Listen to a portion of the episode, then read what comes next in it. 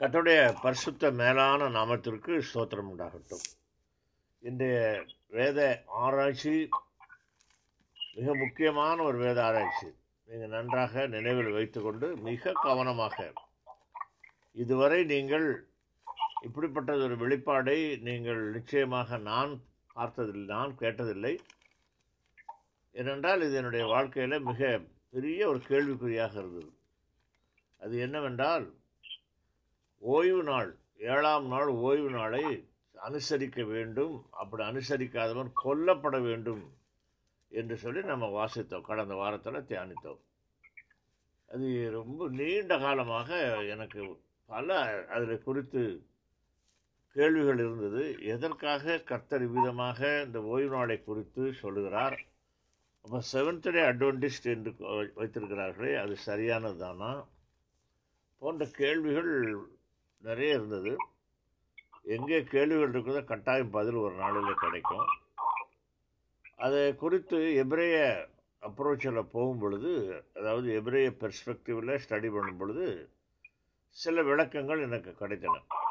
என்ன விளக்கம் என்றால் பரிசுத்த ஓய்வு நாளிலே சும்மா இருப்பதல்ல தேவனோடு சஞ்சரித்து தேவனோடு இணைந்து அந்த நாளுக்குரிய நன்றி ஆறு நாள் அவர் செய்த காரியங்களுக்காக நன்றி சொல்ல வேண்டும் என்கிறதான ஒரு கருத்து எனக்கு கிடைத்தது. அது எனக்கு திருப்தியாகவில்லை.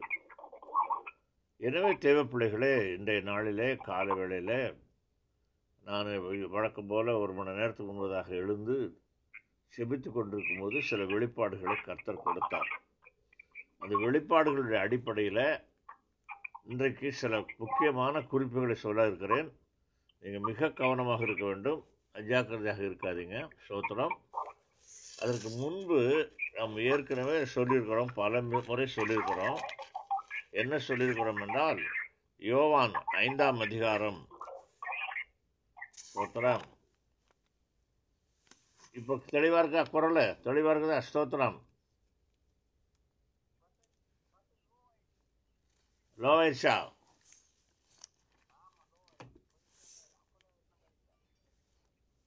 அப்புறம் ஸ்பீக்கரில் போட்டிருந்தேன். ஸ்பீக்கரில் போட்டால் கொஞ்சம் கட்டாக இப்போ சரியா இருக்கா? ஓஹோ. ஆனால் கொஞ்சம் இடையிடையே கொஞ்சம் சவுண்டு வருது. பரவாயில்லையா? சரி ரைட் ஓகே கவனமாக இருங்க. மியூட்டில் போட்டுக்கோங்க. நல்லா கவனமாக இருங்க சோத்திரம். சரி. ஆமாம் போட்டுக்கோங்க.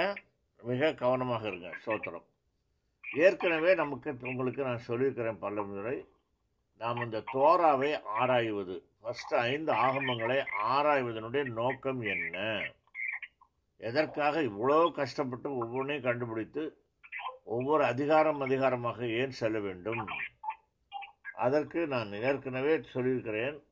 யோவான் ஐந்தாம் அதிகாரத்தில் நான் பார்க்கிறபடி முப்பத்தி ஒன்பதாவது வசனத்தில் யோவான் ஐந்து முப்பத்தி ஒன்பதில் வேத வாக்கியங்களை ஆராய்ந்து பாருங்கள். அவைகளால் உங்களுக்கு நித்திய ஜீவன் உண்டென்று எண்ணுகிறீர்களே. என்னை குறித்து சாட்சி கொடுக்கிறவை அவைகளே என்று ஆண்டவராக இயேசு சொன்னார்.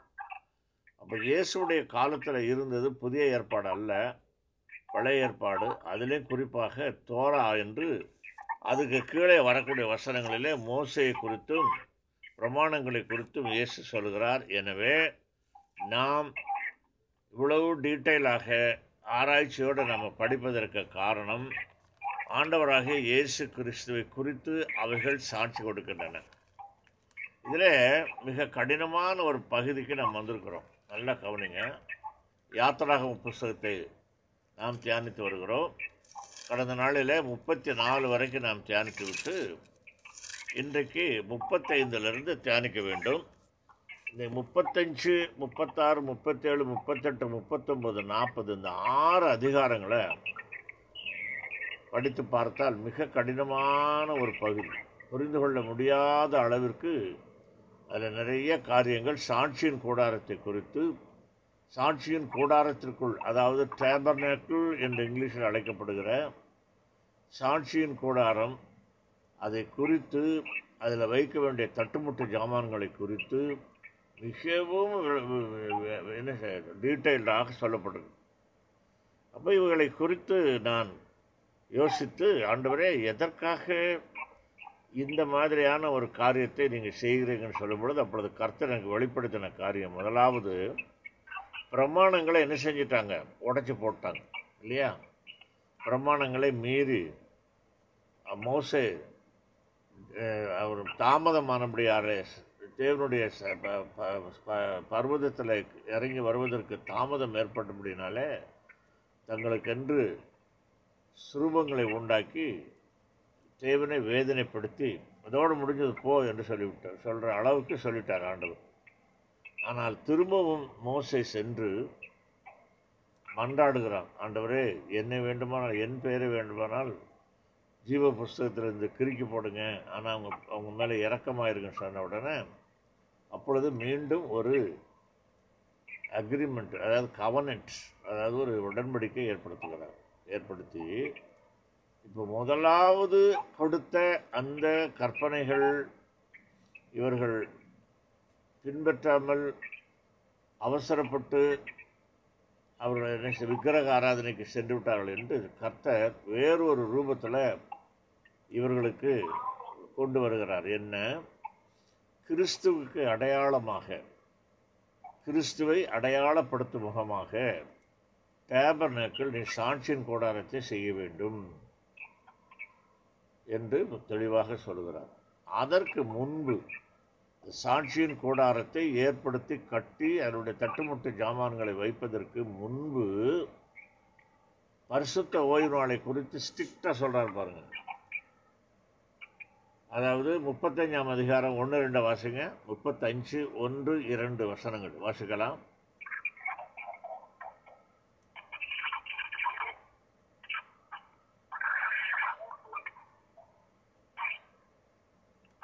யாத்திராகமும் முப்பத்தஞ்சு ஒன்று ரெண்டு. அதானே பார்த்துருக்கேன் கை வைங்கன்னு சொல்லிக்கிறேன் அப்புறம் ஏன் இவ்வளோ லேட்டு இஸ்ரவேல் புத்திரராகிய சபையார் எல்லாரையும் கூடி வரச் செய்து அவர்களை நோக்கி நீங்கள் ஆறு நாள் வேலை செய்ய வேண்டும் ஏழாம் நாளோ உங்களுக்கு பரிசுத்த நாளாய் இருக்கிறாங்க அது கர்த்தருக்கென்று ஓய்ந்திருக்கும் ஓய்வு நாள் அதிலே வேலை செய்கிறவன் எவனும் கொலை செய்யப்படுகிறவன் மூணு கூட வாசிங்க மூணு கூட வாசிங்க.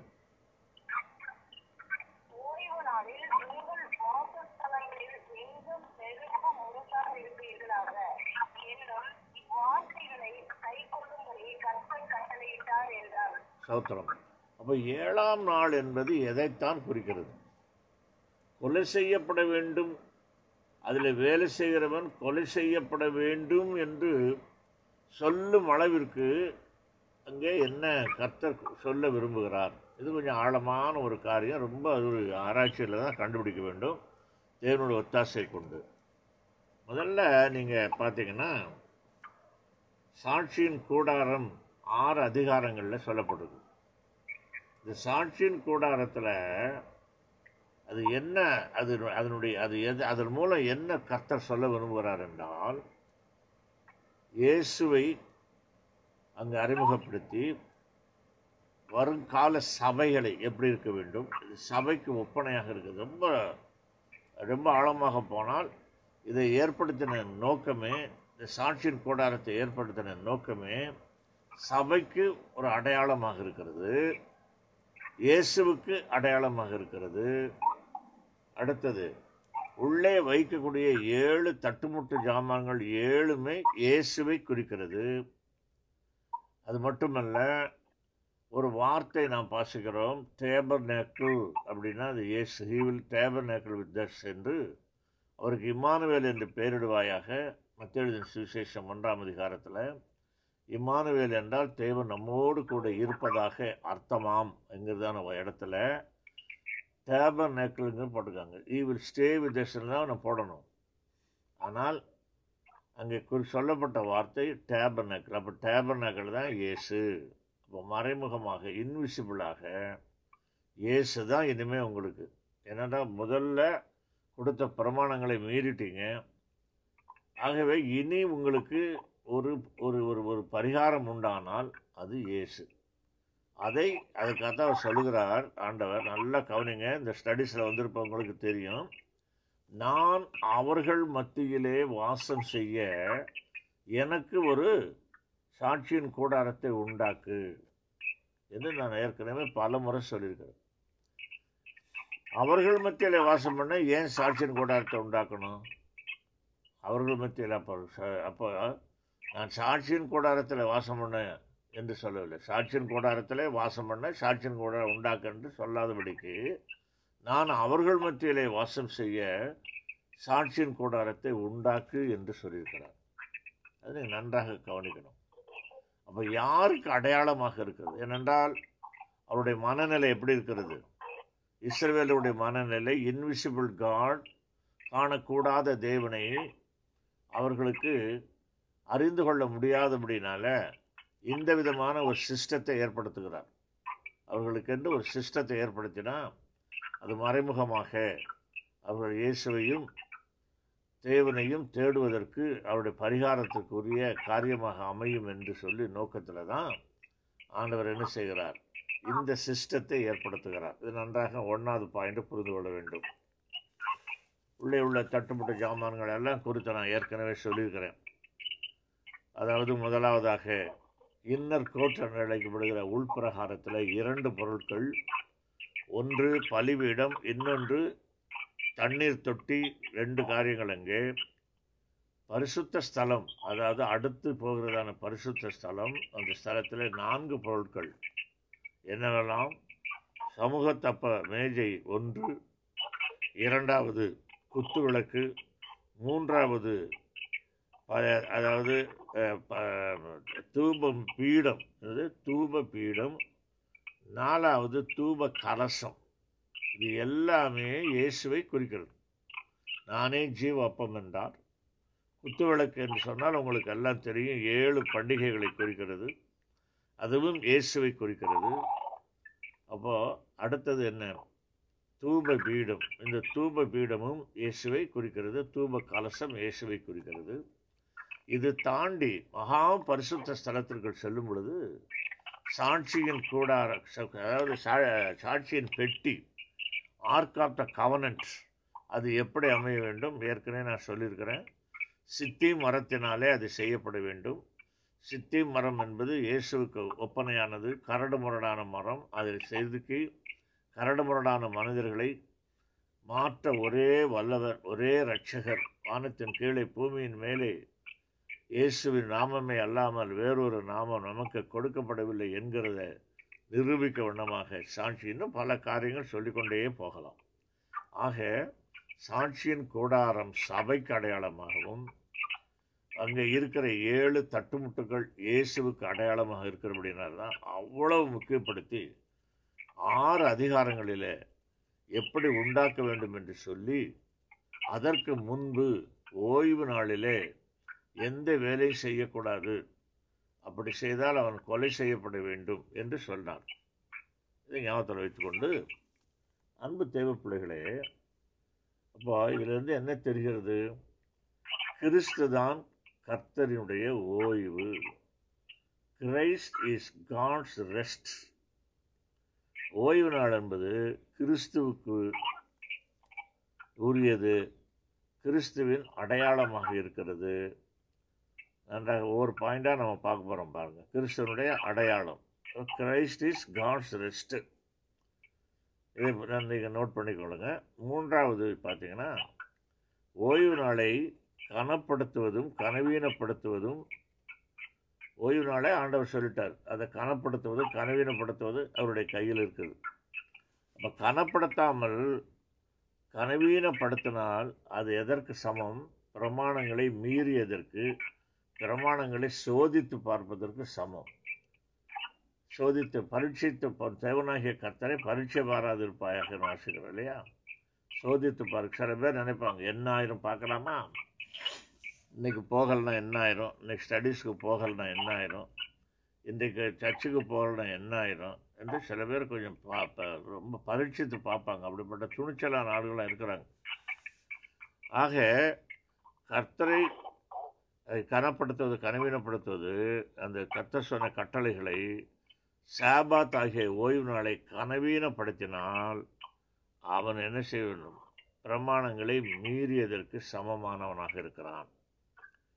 அதே போல இயேசுவை ஆண்டவராக இயேசுவை கனவீனப்படுத்துவது எப்படி? கனப்படுத்தாமல் இயேசுவை ஏற்றுக்கொள்ளாமல் இயேசுவை நிராகரித்து கனவீனப்படுத்துவது கிருபையை சோதிப்பதற்கு கொடுக்கப்பட்ட கிருபையை அல்லல் தட்டுவதற்கு சமம். கொடுக்கப்பட்ட கிருபை கிருபையை கொடுத்துருக்காரு அடா எனக்கு அந்த கிருபையெல்லாம் வேண்டாம். எனக்கு தேவையில்லை. என்று உதாசீனப்படுத்துவதற்கு சமம். அப்படியானால் என்ன சொல்லுகிறார் ஆண்டவர்? ஏழாம் என்ன சத்தம்? இடையில. பேசாதீங்க கவனமாக கேளுங்க. ரொம்ப கருகலான சப்ஜெக்டு ஒரே நாளில் முடிக்க முடியுமான்னு தெரியல பார்க்கலாம். ஒவ்வொரு பாயிண்டாக சொல்லிட்டு இருக்கிறேன். இதுவரை நீங்கள் இதுவரைக்கு வெளிப்படாத ஒரு சத்தியம். நம்முடைய கிதியான் சோல்டு ஃபெல்லோஷிப்பில் வெளிப்பட்டிருக்கிறது. எனவே நீங்கள் கவனமாக இருக்கணும். ஏழாம் நாள்னால் என்ன? ஓய்வு நாள்னால் என்ன என்று பார்த்து கொண்டிருக்கிறோம். இதுவரை புரியாத காரியங்களை கர்த்தர் புரிய வைத்துக் கொண்டிருக்கிறார் பரிசுத்த தாவியானவர்களால் இன்றைக்கு ஆக்சுவலாக நான் ராணியமாக தான் பேச வேண்டியது. ஏனென்றால் இன்னும் நாங்கள் செட்டில் ஆகலை இந்த மார்னிங் அவருக்காக அதாவது இங்கே மார்னிங் அவர் அங்கே உங்களுக்கு ஈவினிங் நைட்டு ஆகையினால கொஞ்சம் ஒரு ரெண்டு ஒரு நாள் தள்ளி போகலாம்னு நினைத்தேன். ஆனால் காலையில் சீக்கிரமாக எழுந்து தியானித்து கொண்டிருக்கும் பொழுது இந்த ஓய்வு நாளை குறித்து கர்த்தர் பலதை என்னோட பேசினார் என்னோடு பேசினார். எனவே ராஜன் பாபு வாட்ஸ்அப்பில் கூப்பிட்டோட அவ்வளோ சீக்கிரத்தில் கூப்பிட்டோடனே என்ன பாபு என்ன என்ன என்று கேட்ட பொழுது நீங்கள் பேசுகிறீங்களா? செய்தி கொடுக்குறீங்களா? என்று கேட்டால் நான் இல்லையே என்னால் நான் ஏற்கனவே சொல்லிவிட்டேனே. வேறு யாராவது கொடுக்க சொல்லுங்கள் அப்படி யாராவது சரியாக சரியாக அமையவில்லை என்றால் நான் கொடுக்கிறேன் கர்த்தர் கண்டிப்பாக உதவி செய்வார் என்று சொல்லிவிட்டு அதன் பிறகு கொஞ்ச நேரம் உட்காந்து சில பாயிண்ட்ஸ் எல்லாம் எழுதியிருக்கிறேன். கவனிங்க அன்பு தெய்வ பிள்ளைகளை எவ்வளவு ஒரு அக்கறை எடுத்து அவர் பாருங்கள் அவ்வளவு த- தன்னுடைய வேலையின் மத்தியிலே இந்த காரியங்களை செய்கிறார். அவருடைய நம்ம ஜெபத்தின் பலன் அவருடைய தேவைகள் அநேகம் சந்திக்கப்பட வேண்டும். ஒரு பக்கம் இருக்கட்டும் ஸ்தோத்திரம். கட்டாயம் செய்வார். அப்போது ஏழாவது நாளை அனுசரிக்காதவன் ஓய்ந்திருக்காது செய்கிறவன் கொலை செய்யப்படும். மரணத்துக்கு தண்டனை அது மரணத்துக்குரிய தண்டனை என்று நாம் பார்க்கிறோம் இல்லையா? அப்படியானால் இயேசுவை ஏற்றுக்கொள்ளாதது அதை புறக்கணிப்பது இரண்டாம் மரணத்துக்கு உரியது. இரண்டாம் மரணமாகிய நரகத்திலே தள்ளப்படுவார்கள் என்று வெளிப்படுத்தின விசேஷத்தில் வாசிக்கிறோம். இரண்டாம் மரணம் என்பது என்ன? இது நான் பலமுறை சொல்லியிருந்தாலும் மீண்டும் சொல்லுகிறேன். முதல் மரணம் இயற்கையாக மறிக்கிற மரணம். இரண்டாம் மரணம் என்பது அவன் பாவியாக இருந்தால் அவன் நரகத்தில் தள்ளப்படுவது அது இரண்டாம் மரணத்துக்கு ஒப்பிடப்பட்டிருக்கிறது. எனவே ஓய்வு நாளை பரிசுத்தமாய் ஆசரிக்கவில்லை என்றால் அவன் சாவதற்கு ஏதுவானவன் கொல்லப்பட ஏதுவானவன் கிறிஸ்துவை மூலமாக அவன் கிறிஸ்துவை ஏற்றுக்கொள்ளாமல் மறுபடியும் பிறக்காமல் அவன் என்ன மறுபடியும் பிறக்காமல் இயேசுவை பின்பற்றவில்லை என்று சொன்னால் அவனும் கொல்லப்படுவதற்கு உரியவன். Is a determine to be killed deserve to be killed அவ்வளோதான் அதைத்தான் ஆண்டவர் சொல்லுகிறார். அது நரகத்துக்கு ஒப்பனையானது என்று ஆண்டவர் சொல்லுகிறார். சரி. அப்போ இப்போ மறுபடியும் யாத்ராகமம் சூத்திரம் முப்பத்தி ஒன்று பதினேழு என்று நினைக்கிறேன் பார்ப்போம். முப்பத்தொன்று பதினேழு என்ன சொல்லப்பட்டிருக்குது. ஒரு வசனம் ஒன்று வருகிறது அது என்னென்னையும் ம், எனக்கும் இஸ்ரவேல் புத்திரருக்கும் அடையாளமாய் இருக்கும் ம். ஆறு நாளைக்குள்ளே கர்த்தர் வானத்தையும் பூமியையும் உண்டாக்கினார் உண்டாக்கி ஏழாம் நாளிலே ஓய்ந்திருந்து ஓடிட்டார் என்றார். அப்போ அவர் என்றைக்கும் எனக்கும் இஸ்ரவேல் புத்திரருக்கும் அடையாளமாக இருக்கும். ஆறு நாளைக்குள்ளே ஆறு நாளைக்குள்ளே கர்த்தர் வானத்தின் பூமியை உண்டாக்கி ஏழாம் நாளிலே ஓய்ந்திருந்தார் கரெக்டு இல்லைங்களா? பூரித்திருந்தார் என்று ஒரு வார்த்தை வரும். நல்லா நீ கவனிங்க பூரித்திருந்தாராம் மகமகிழ்ந்தாராம் ஏனென்று என்ன காரணம்? அவர் அகமகிழ்ந்து இருப்பதற்கு என்ன காரணம்? அதில் பரிசுராமத்துக்கு ஸ்தோத்திரம் உண்டாகட்டும் அப்போ ஏழாம் நாளிலே ஆண்டவராகிய இயேசு பொறுப்பேற்றுக் கொள்கிறார் ஏழாம் நாளே இயேசு எனவே பூரிக்கிறார் இன்னும் குமாரனாகிய இயேசு அதற்கு உரியவராகிறார் ஏன்னா ரெஸ்ட் தேவையா அவ்வளோ டயர்ட் ஆயிட்டாரா ஆறு நாளுக்கு கிரியேஷன் வீக் என்பார்கள் டயர்டாகிவிட்டார் அவர். படைப்பதற்கு ஒரு சொல்லால் படைப்பதற்கு. ஏழாம் நாளிலே ஓய்ந்திருந்தார்னா ஏழாவது நாளிலே பூரித்திருந்தார் மகிழ்ந்திருந்தார்னா ஏழாம் நாளிலே ஒரு காரியம் நடக்க இருக்கிறது அது இயேசுடைய கையில் இருக்கிறது. எப்படி? ஆறாயிரம் ஆண்டுகள் மனுக்குலத்துக்கு ஒதுக்கப்பட்டது. ஏழாவது ஆயிரம் ஆண்டில் இப்பொழுது நடந்து கொண்டிருக்கிற கிறிஸ்துவுக்கு மனித குலம் தோன்றினது முதல் கொண்டு இன்றைக்கு வரைக்கும் ஆறாயிரம் ஆண்டு முடிந்து ஏழாவது ஆயிரம் ஆண்டிலே பிரவேசித்திருக்கிறோம். எனவே இந்த வருஷ இந்த இந்த நூற்றாண்டில் அல்லது இந்த நாடு இந்த கால காலகட்டத்தில் இயேசு பூமிக்கு வருவார். எனவே கர்த்தர் என்ன செய்திருக்கிறார்? ஓய்ந்திருக்கிறாராம். சோத்ரா லூயா பாருங்க ஆறு நாள் கிரியேஷன் வீக் அப்படிம்பாங்க. அது ஆக்சுவலாக பார்த்தீங்கன்னா நன்றாக கவனிங்க. முதலாம் அதிகாரம் ஆதியாகமத்தில் கிரியேஷன் அல்ல சிருஷ்டிப்பின் வாரம் அல்ல அது. நன்றாக தெரிந்து கொள்ளுங்கள் நீங்கள் நல்ல வல்லுநர்களாக வரணும். அதுக்கு கவனம் தேவை அப்பியாசம் தேவை எழுதணும் திரும்ப திரும்ப படிக்கணும்.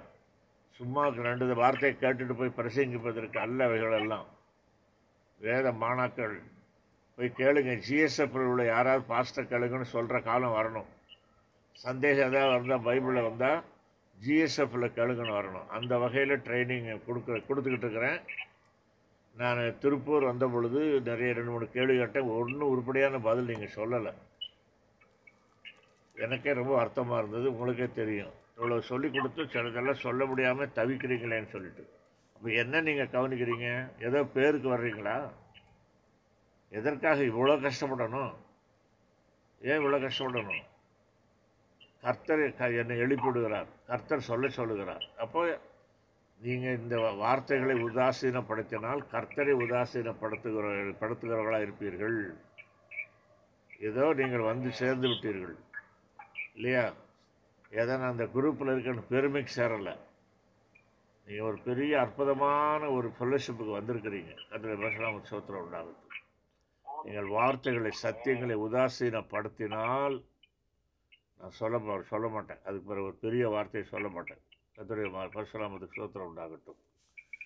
ஆக அந்த கிரியேஷன் வீக் என்பது கிரியேஷன் வீக் அல்ல ரெஸ்டோரேஷன் தான் அது. ஆக்சுவலாக என்ன நடந்திருக்குன்னா ரெஸ்டோரேஷன் தான் நடந்திருக்கு. அப்படின்னா என்ன? திரும்பவும் கொண்டு வந்திருக்கிறார் பழைய நிலைக்கு. ஏனென்றால் அதற்கு முன்பு பூமி இருளாக வெறுமையாக இருந்தது. ஜலத்தின் மேல் தேவாவியானவர் அசைவாடி கொண்டிருந்தார். அப்போ ஏற்கனவே படைக்கப்பட்டிருந்தது பூமி. அந்த பூமியில் அக்கிரம கிரிகள் நடந்ததுனால அதுக்கு அவர் தண்டனை கொடுத்து கோல்டு ஸ்டோரேஜில் வச்சுட்டாரு. இப்போ திரும்ப என்ன செய்கிறார்? ரெஸ்டோரேஷன் பண்ணுகிறார். இது குறித்து மிக நீண்ட ஒரு விளக்கங்களை கொடுத்துருக்கிறேன். ரெஸ்டோரேஷன்னா திரும்பவும் கொண்டு வருது உண்டாக கடவுது என்று கூட இல்லை. அப்படி கூட சொல்லலை ஆண்டவர்.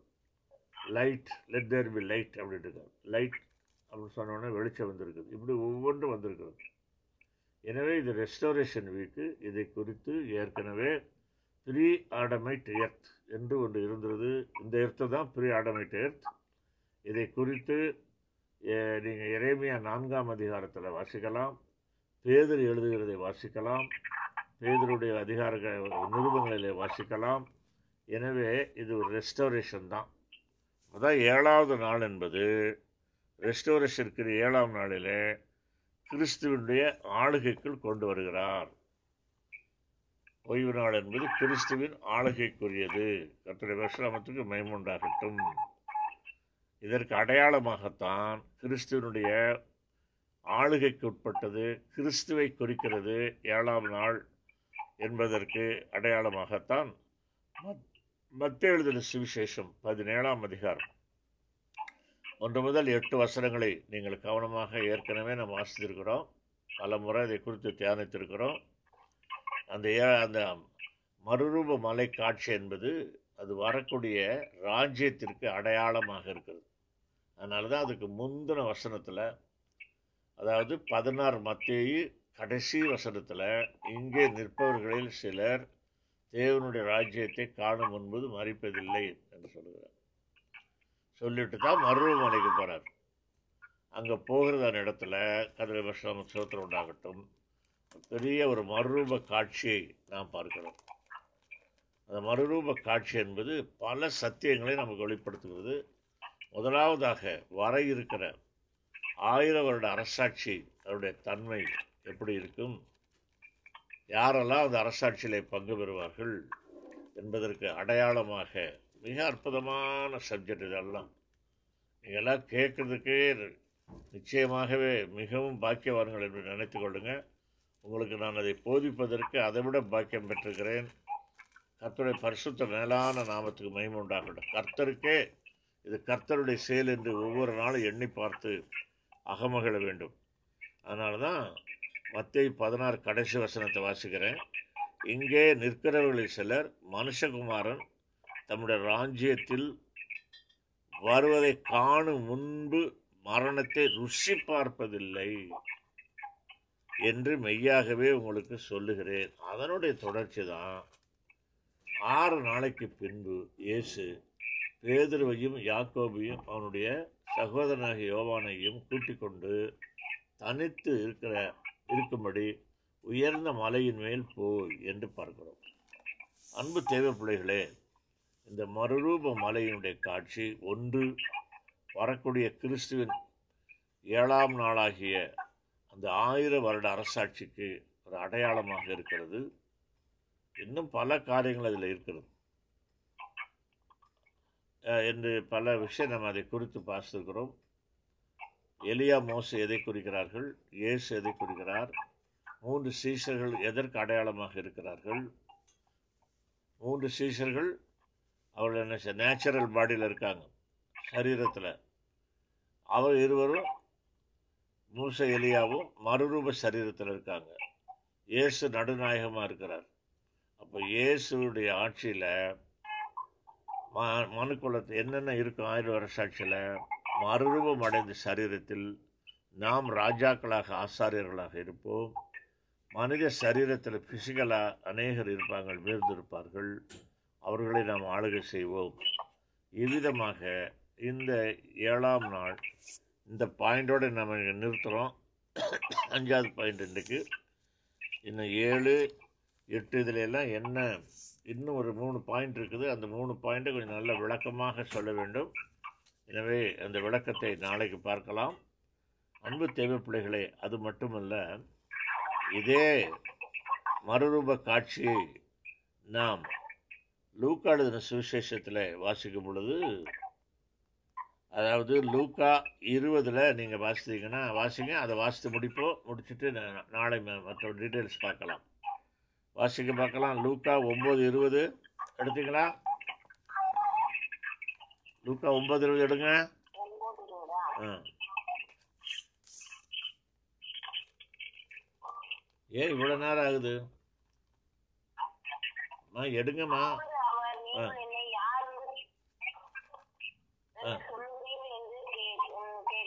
ஆ.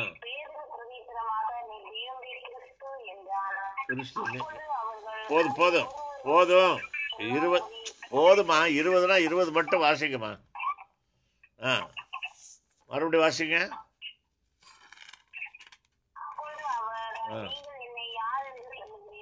ஆ. ஆ. தேவனுடைய கிறிஸ்து என்றான். தேவனுடைய கிறிஸ்து என்றான் அப்படின்னு என்ன? இந்த பட்டத்தை நீங்கள் எங்கேயாவது கேட்டிருக்கீங்களா? தேவனுடைய கிறிஸ்து. அதுனா என்ன அர்த்தம்னா மேசியான்னு அர்த்தம். இந்த மேசியாவுடைய ராஜ்யம் தான் வரப்போகுது. ஏன்னா அதைத்தான் எதிர்பார்த்தாங்க. பழைய ஏற்பாட்டு காலத்தில் யூதர்கள் மேசியா வந்து ராஜ்ய பரிபாலனம் பண்ணுவார் ராஜாவாக வருவார் என்று எதிர்பார்த்தாங்க. மேசியா வருவார்னு. ஆனால் அந்த அந்த நேரமல்ல மேசியாவை அனுப்புவது தேவனுடைய திட்டம் அதுவல்ல. எனவே என்ன ஆகிறது? இவர்கள் ஒரு சாதாரண ஒரு ஒரு ஒரு ஏழை குடும்பத்தில் தன்னின் வயிற்றில் ஏழை குடும்பத்தில் பிறந்தனால ராஜாவாக இருக்க முடியாது என்று டோட்டலாக ரிஜெக்ட் பண்ணுறாங்க அவர். ஆனால் கிறிஸ்து கிறிஸ்து என்ன இப்போ என்ன எழுதப்பட்டிருக்குது? தேவனுடைய கிறிஸ்து என்பது அது மேசியாவை குறிக்கிறது. சரியாக சொன்ன என்றார். அதன் பிறகு இருபத்தி ஐந்தாவது வசனத்தை இருபத்தி எட்டாவது வசனத்தை வாசிங்க. இருபத்தி எட்டாவது.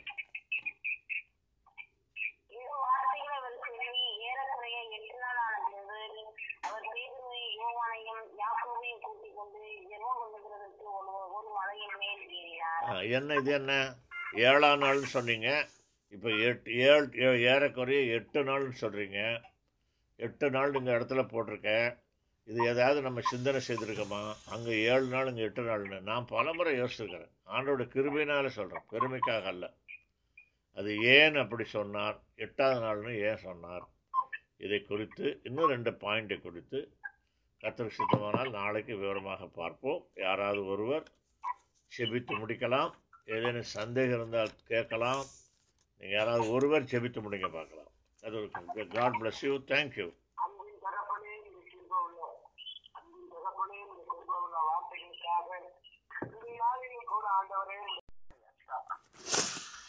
கர்த்தருடைய பரிசுத்த மேலான நாமத்திற்கு ஸ்தோத்திரம் உண்டாகட்டும். இன்றைய வேத ஆராய்ச்சி மிக முக்கியமான ஒரு வேத ஆராய்ச்சி.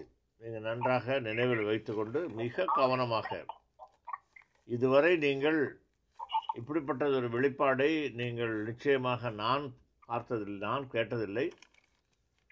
ஏனென்றால் இது என்னுடைய வாழ்க்கையில் மிக பெரிய ஒரு கேள்விக்குறியாக இருந்தது. அது என்னவென்றால் ஓய்வு நாள் ஏழாம் நாள் ஓய்வு நாளை அனுசரிக்க வேண்டும். அப்படி அனுசரிக்காதவன் கொல்லப்பட வேண்டும். என்று சொல்லி நம்ம வாசித்தோம். கடந்த வாரத்தில் தியானித்தோம்.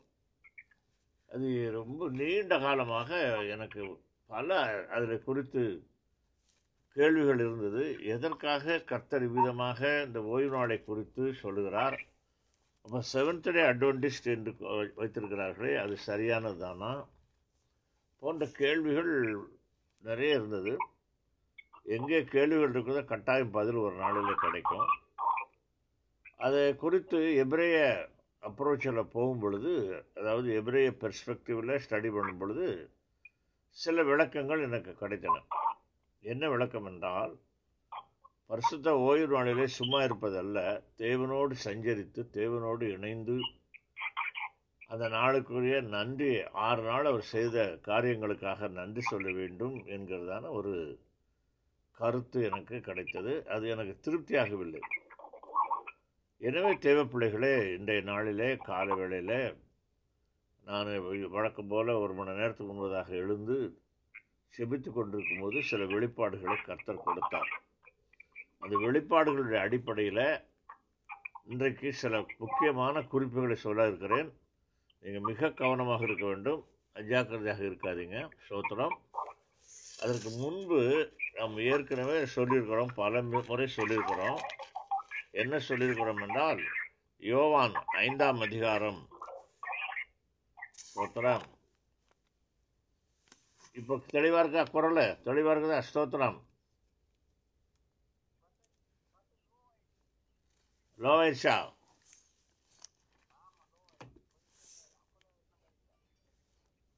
அப்புறம் ஸ்பீக்கரில் போட்டிருந்தேன். ஸ்பீக்கரில் போட்டால் கொஞ்சம் கட்ட இப்போ சரியா இருக்கா? ஓஹோ. ஆனால் கொஞ்சம் இடையிட கொஞ்சம் சவுண்ட் வருது பரவாயில்லையா? சரி ரைட் ஓகே கவனமாக இருங்க. மியூட்டில் போட்டுக்கோங்க. நல்லா கவனமாக இருங்க சோத்திரம். சரி. ஆமாம் போட்டுக்கோங்க. மிக கவனமாக இருங்க சோத்திரம். ஏற்கனவே நமக்கு உங்களுக்கு நான் சொல்லியிருக்கிறேன் பல முறை நாம் இந்த தோராவை ஆராய்வது. ஃபஸ்ட்டு ஐந்து ஆகமங்களை ஆராய்வதனுடைய நோக்கம் என்ன? எதற்காக இவ்வளோ கஷ்டப்பட்டு ஒவ்வொன்றையும் கண்டுபிடித்து ஒவ்வொரு அதிகாரம் அதிகாரமாக ஏன் செல்ல வேண்டும்? அதற்கு நான் ஏற்கனவே சொல்லியிருக்கிறேன். யோவான் ஐந்தாம் அதிகாரத்தில் நான் பார்க்கிறபடி முப்பத்தி ஒன்பதாவது வசனத்தில் யோவான் ஐந்து முப்பத்தி ஒன்பதில் வேத வாக்கியங்களை ஆராய்ந்து பாருங்கள். அவைகளால் உங்களுக்கு நித்திய ஜீவன் உண்டென்று எண்ணுகிறீர்களே. என்னை குறித்து சாட்சி கொடுக்கிறவைகள் அவைகளே என்று ஆண்டவராக இயேசு சொன்னார். அப்போ இயேசுடைய காலத்தில் இருந்தது புதிய ஏற்பாடு அல்ல பழைய ஏற்பாடு. அதிலே குறிப்பாக தோரா என்று அதுக்கு கீழே வரக்கூடிய வசனங்களிலே மோசையை குறித்தும் பிரமாணங்களை குறித்தும் இயேசு சொல்கிறார். எனவே நாம் இவ்வளவு டீட்டெயிலாக ஆராய்ச்சியோடு நம்ம படிப்பதற்கு காரணம் ஆண்டவராகிய இயேசு கிறிஸ்துவை குறித்து அவைகள் சாட்சி கொடுக்கின்றன. இதில் மிக கடினமான ஒரு பகுதிக்கு நாம் வந்திருக்கிறோம். நல்லா கவனிங்க. யாத்திராகம் புஸ்தகத்தை நாம் தியானித்து வருகிறோம். கடந்த நாளில் முப்பத்தி நாலு வரைக்கும் நாம் தியானித்து விட்டு இன்றைக்கு முப்பத்தைந்துலேருந்து தியானிக்க வேண்டும். இந்த முப்பத்தஞ்சு முப்பத்தாறு முப்பத்தேழு முப்பத்தெட்டு முப்பத்தொம்பது நாற்பது இந்த ஆறு அதிகாரங்களை படித்து பார்த்தால் மிக கடினமான ஒரு பகுதி. புரிந்து கொள்ள முடியாத அளவிற்கு அதில் நிறைய காரியங்கள் சாட்சியின் கூடாரத்தை குறித்து சாட்சியின் கூடாரத்திற்குள் அதாவது டேபர்னேக்கிள் என்று இங்கிலீஷில் அழைக்கப்படுகிற சாட்சியின் கூடாரம் அதை குறித்து அதில் வைக்க வேண்டிய தட்டுமுட்டு ஜாமான்களை குறித்து மிகவும் என்ன டீட்டெயில்டாக சொல்லப்படுது. அப்போ இவைகளை குறித்து நான் யோசித்து ஆண்டவரே எதற்காக இந்த மாதிரியான ஒரு காரியத்தை நீங்கள் செய்கிறீங்கன்னு சொல்லும் பொழுது அப்பொழுது கர்த்தர் எனக்கு வெளிப்படுத்தின காரியம். முதலாவது பிரமாணங்களை என்ன செஞ்சிட்டாங்க? உடச்சி போட்டாங்க இல்லையா? பிரமாணங்களை மீறி மோசே அவர் தாமதமானபடியாலே தேவனுடைய பர்வதத்தில் இறங்கி வருவதற்கு தாமதம் ஏற்பட்டபடினாலே தங்களுக்கென்று சுரூபங்களை உண்டாக்கி தேவனை வேதனைப்படுத்தி அதோடு முடிஞ்சது போ என்று சொல்லிவிட்டார். சொல்கிற அளவுக்கு சொல்லிட்டார் ஆண்டவர். ஆனால் திரும்பவும் மோசை சென்று மன்றாடுகிறான். ஆண்டவரே என்னை வேண்டுமானால் என் பெயரை வேண்டுமானால் ஜீவ புஸ்தகத்திலிருந்து கிறுக்கி போடுங்க. ஆனால் அவங்க அவங்க மேலே இறக்கமாயிருங்க சொன்ன உடனே அப்பொழுது மீண்டும் ஒரு அக்ரிமெண்ட் அதாவது கவனன்ட் அதாவது ஒரு உடன்படிக்கை ஏற்படுத்துகிறார். ஏற்படுத்தி இப்போ முதலாவது கொடுத்த அந்த கற்பனைகள் இவர்கள் பின்பற்றாமல் அவசரப்பட்டு அவர்கள் என்ன விக்கிரக ஆராதனைக்கு சென்று விட்டார்கள் என்று கர்த்தர் வேறொரு ரூபத்தில் இவர்களுக்கு கொண்டு வருகிறார். என்ன? கிறிஸ்துவுக்கு அடையாளமாக கிறிஸ்துவை அடையாளப்படுத்தும் முகமாக டேபர்னேக்கள் நீ சாட்சியின் கூடாரத்தை செய்ய வேண்டும் என்று தெளிவாக சொல்கிறார். அதற்கு முன்பு சாட்சியின் கூடாரத்தை ஏற்படுத்தி கட்டி அதனுடைய தட்டுமுட்டு ஜாமான்களை வைப்பதற்கு முன்பு பரிசுத்த ஓய்வு நாளை குறித்து ஸ்ட்ரிக்டாக சொல்கிறார் பாருங்க. அதாவது முப்பத்தஞ்சாம் அதிகாரம் ஒன்று ரெண்டு வாசிங்க. முப்பத்தஞ்சு ஒன்று இரண்டு வசனங்கள். வாசிக்கலாம்.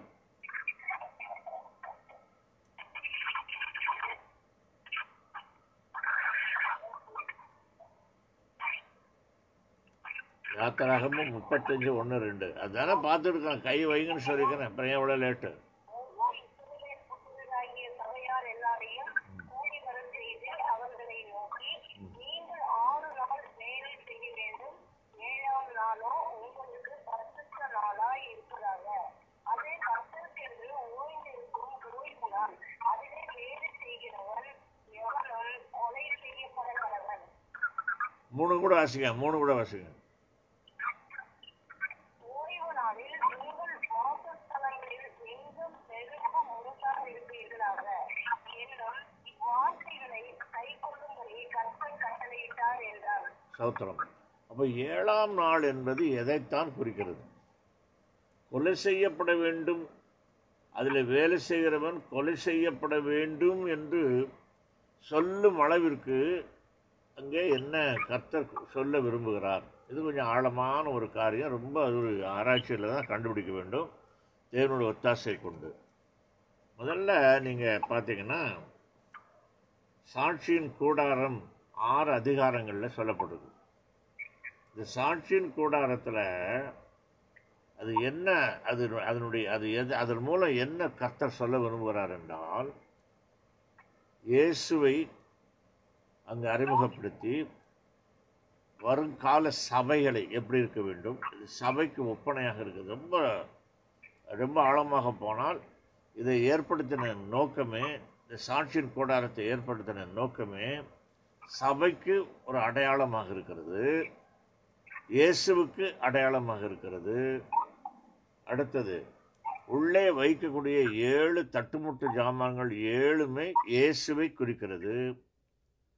அது மட்டுமல்ல ஒரு வார்த்தை நாம் பாசிக்கிறோம் டேபர் நேக்கிள் அப்படின்னா அது இயேசு he will tabernacle with us என்று. அவருக்கு இமானுவேல் என்று பெயரிடுவாயாக மத்திய சுவிசேஷம் ஒன்றாம் அதிகாரத்தில். இம்மானுவேல் என்றால் தேவன் நம்மோடு கூட இருப்பதாக அர்த்தமாம் என்கிறதான இடத்துல டேபர் நேக்கிள்னு போட்டிருக்காங்க ஈ வில் ஸ்டே வித் தான் நம்ம போடணும். ஆனால் அங்கே குறி சொல்லப்பட்ட வார்த்தை டேபர் நேக்கல் அப்போ டேபர் நேக்கல் தான் இயேசு. இப்போ மறைமுகமாக இன்விசிபிளாக இயேசு தான் இனிமேல் உங்களுக்கு. என்னடா முதல்ல கொடுத்த பிரமாணங்களை மீறிட்டீங்க. ஆகவே இனி உங்களுக்கு ஒரு பரிகாரம் உண்டானால் அது இயேசு. அதை அதுக்காக அவர் சொல்லுகிறார் ஆண்டவர் நல்லா கவனிங்க இந்த ஸ்டடீஸில் வந்திருப்பவங்களுக்கு தெரியும். நான் அவர்கள் மத்தியிலே வாசம் செய்ய எனக்கு ஒரு சாட்சியின் கூடாரத்தை உண்டாக்கு என்று நான் ஏற்கனவே பல முறை சொல்லியிருக்கிறேன். அவர்கள் மத்தியில் வாசம் பண்ண ஏன் சாட்சியின் கூடாரத்தை உண்டாக்கணும்? அவர்கள் மத்தியில் அப்போ அப்போ நான் சாட்சியின் கூடாரத்தில் வாசம் பண்ண என்று சொல்லவில்லை. சாட்சியின் கூடாரத்தில் வாசம் பண்ண சாட்சியின் கூடாரம் உண்டாக்க என்று சொல்லாதபடிக்கு நான் அவர்கள் மத்தியிலே வாசம் செய்ய சாட்சியின் கூடாரத்தை உண்டாக்கு என்று சொல்லியிருக்கிறார். அது நீங்கள் நன்றாக கவனிக்கணும். அப்போ யாருக்கு அடையாளமாக இருக்கிறது? ஏனென்றால் அவருடைய மனநிலை எப்படி இருக்கிறது? இஸ்ரேலுடைய மனநிலை இன்விசிபிள் காட் காணக்கூடாத தேவனை அவர்களுக்கு அறிந்து கொள்ள முடியாதபடினால இந்த விதமான ஒரு சிஸ்டத்தை ஏற்படுத்துகிறார். அவர்களுக்கென்று ஒரு சிஸ்டத்தை ஏற்படுத்தினா அது மறைமுகமாக அவர்கள் இயேசுவையும் தேவனையும் தேடுவதற்கு அவருடைய பரிகாரத்துக்குரிய காரியமாக அமையும் என்று சொல்லி நோக்கத்தில் தான் ஆண்டவர் என்ன செய்கிறார்? இந்த சிஸ்டத்தை ஏற்படுத்துகிறார். இது நன்றாக ஒன்றாவது பாயிண்ட் புரிந்து கொள்ள வேண்டும். உள்ளே உள்ள தட்டுப்பட்ட ஜாமான்கள் எல்லாம் குறித்து நான் ஏற்கனவே சொல்லியிருக்கிறேன். அதாவது முதலாவதாக இன்னர் கோட் என்று அழைக்கப்படுகிற உள்பிரகாரத்தில் இரண்டு பொருட்கள். ஒன்று பலிபீடம் இன்னொன்று தண்ணீர் தொட்டி ரெண்டு காரியங்கள் அங்கே. பரிசுத்த ஸ்தலம் அதாவது அடுத்து போகிறதான பரிசுத்த ஸ்தலம் அந்த ஸ்தலத்தில் நான்கு பொருட்கள். என்னென்னலாம் சமூகத்தப்ப மேஜை ஒன்று இரண்டாவது குத்து விளக்கு மூன்றாவது அதாவது தூபம் பீடம். அதாவது தூப பீடம். நாலாவது தூப கலசம். இது எல்லாமே இயேசுவை குறிக்கிறது. நானே ஜீவ அப்பம் என்றார். குத்துவிளக்கு என்று சொன்னால் உங்களுக்கு எல்லாம் தெரியும். ஏழு பண்டிகைகளை குறிக்கிறது. அதுவும் இயேசுவை குறிக்கிறது. அப்போது அடுத்தது என்ன? தூப பீடம். இந்த தூப பீடமும் இயேசுவை குறிக்கிறது. தூப கலசம் இயேசுவை குறிக்கிறது. இது தாண்டி மகா பரிசுத்த ஸ்தலத்திற்குள் செல்லும் பொழுது சாட்சியின் கூடார அதாவது சாட்சியின் பெட்டி ஆர்க் ஆஃப் த கவனன்ட் அது எப்படி அமைய வேண்டும்? ஏற்கனவே நான் சொல்லியிருக்கிறேன். சித்தி மரத்தினாலே அது செய்யப்பட வேண்டும். சித்தி மரம் என்பது இயேசுவுக்கு ஒப்பனையானது. கரடு முரடான மரம். அதை செய்துக்கு கரடு முரடான மனிதர்களை மாற்ற ஒரே வல்லவர் ஒரே ரட்சகர் வானத்தின் கீழே பூமியின் மேலே இயேசுவின் நாமமே அல்லாமல் வேறொரு நாமம் நமக்கு கொடுக்கப்படவில்லை என்கிறத நிரூபிக்க வண்ணமாக சாட்சி இன்னும் பல காரியங்கள் சொல்லிக்கொண்டே போகலாம். ஆக சாட்சியின் கூடாரம் சபைக்கு அடையாளமாகவும் அங்கே இருக்கிற ஏழு தட்டுமுட்டுகள் இயேசுவுக்கு அடையாளமாக இருக்கிறபடினால தான் அவ்வளவு முக்கியப்படுத்தி ஆறு அதிகாரங்களில் எப்படி உண்டாக்க வேண்டும் என்று சொல்லி அதற்கு முன்பு ஓய்வு நாளிலே எந்த வேலையும் செய்யக்கூடாது. அப்படி செய்தால் அவன் கொலை செய்யப்பட வேண்டும் என்று சொன்னார் இதை ஞாபகத்தில் வைத்துக்கொண்டு அன்பு தேவ பிள்ளைகளே அப்போ இதிலிருந்து என்ன தெரிகிறது? கிறிஸ்து தான் கர்த்தரினுடைய ஓய்வு. Christ is God's rest. ஓய்வு நாள் என்பது கிறிஸ்துவுக்கு உரியது. கிறிஸ்துவின் அடையாளமாக இருக்கிறது. நன்றாக ஒவ்வொரு பாயிண்டாக நம்ம பார்க்க போகிறோம் பாருங்கள் கிறிஸ்தனுடைய அடையாளம். கிரைஸ்ட் இஸ் காட்ஸ் ரெஸ்ட்டு இதை நீங்கள் நோட் பண்ணிக்கொள்ளுங்க. மூன்றாவது பார்த்தீங்கன்னா ஓய்வு நாளை கனப்படுத்துவதும் கனவீனப்படுத்துவதும் ஓய்வு நாளை ஆண்டவர் சொல்லிட்டார். அதை கனப்படுத்துவது கனவீனப்படுத்துவது அவருடைய கையில் இருக்குது. அப்போ கனப்படுத்தாமல் கனவீனப்படுத்தினால் அது எதற்கு சமம்? பிரமாணங்களை மீறியதற்கு பிரமாணங்களை சோதித்து பார்ப்பதற்கு சமம். சோதித்து பரீட்சித்து தேவனாகிய கர்த்தரை பரீட்சை பாராதிருப்பாயாக வாசிக்கிறோம் இல்லையா? சோதித்து பார்க்க சில பேர் நினைப்பாங்க என்ன ஆயிரும் பார்க்கலாமா? இன்றைக்கி போகலைன்னா என்ன ஆயிரும் இன்றைக்கி ஸ்டடீஸ்க்கு போகலைன்னா என்ன ஆயிரும் இன்றைக்கு சர்ச்சுக்கு போகலைன்னா என்ன ஆயிரும் என்று சில பேர் கொஞ்சம் பா- ரொம்ப பரீட்சித்து பார்ப்பாங்க. அப்படிப்பட்ட துணிச்சலான ஆளுகளாக இருக்கிறாங்க. ஆக கர்த்தரை அதை கனப்படுத்துவது கனவீனப்படுத்துவது அந்த கத்த சொன்ன கட்டளைகளை சாபாத் ஆகிய ஓய்வு நாளை கனவீனப்படுத்தினால் அவன் என்ன செய்ய வேண்டும்? பிரமாணங்களை மீறியதற்கு சமமானவனாக இருக்கிறான். அதே போல இயேசுவை ஆண்டவராக இயேசுவை கனவீனப்படுத்துவது எப்படி? கனப்படுத்தாமல் இயேசுவை ஏற்றுக்கொள்ளாமல் இயேசுவை நிராகரித்து கனவீனப்படுத்துவது கிருபையை சோதிப்பதற்கு கொடுக்கப்பட்ட கிருபையை அல்லல் தட்டுவதற்கு சமம். கொடுக்கப்பட்ட கிருபை கிருபையை கொடுத்துக்கிறாரு அடா எனக்கு அந்த கிருபையெல்லாம் வேண்டாம். எனக்கு தேவையில்லை. என்று உதாசீனப்படுத்துவதற்கு சமம். அப்படியானால் என்ன சொல்லுகிறார் ஆண்டவர்? ஏழாம் என்ன சத்தம்? இடையில.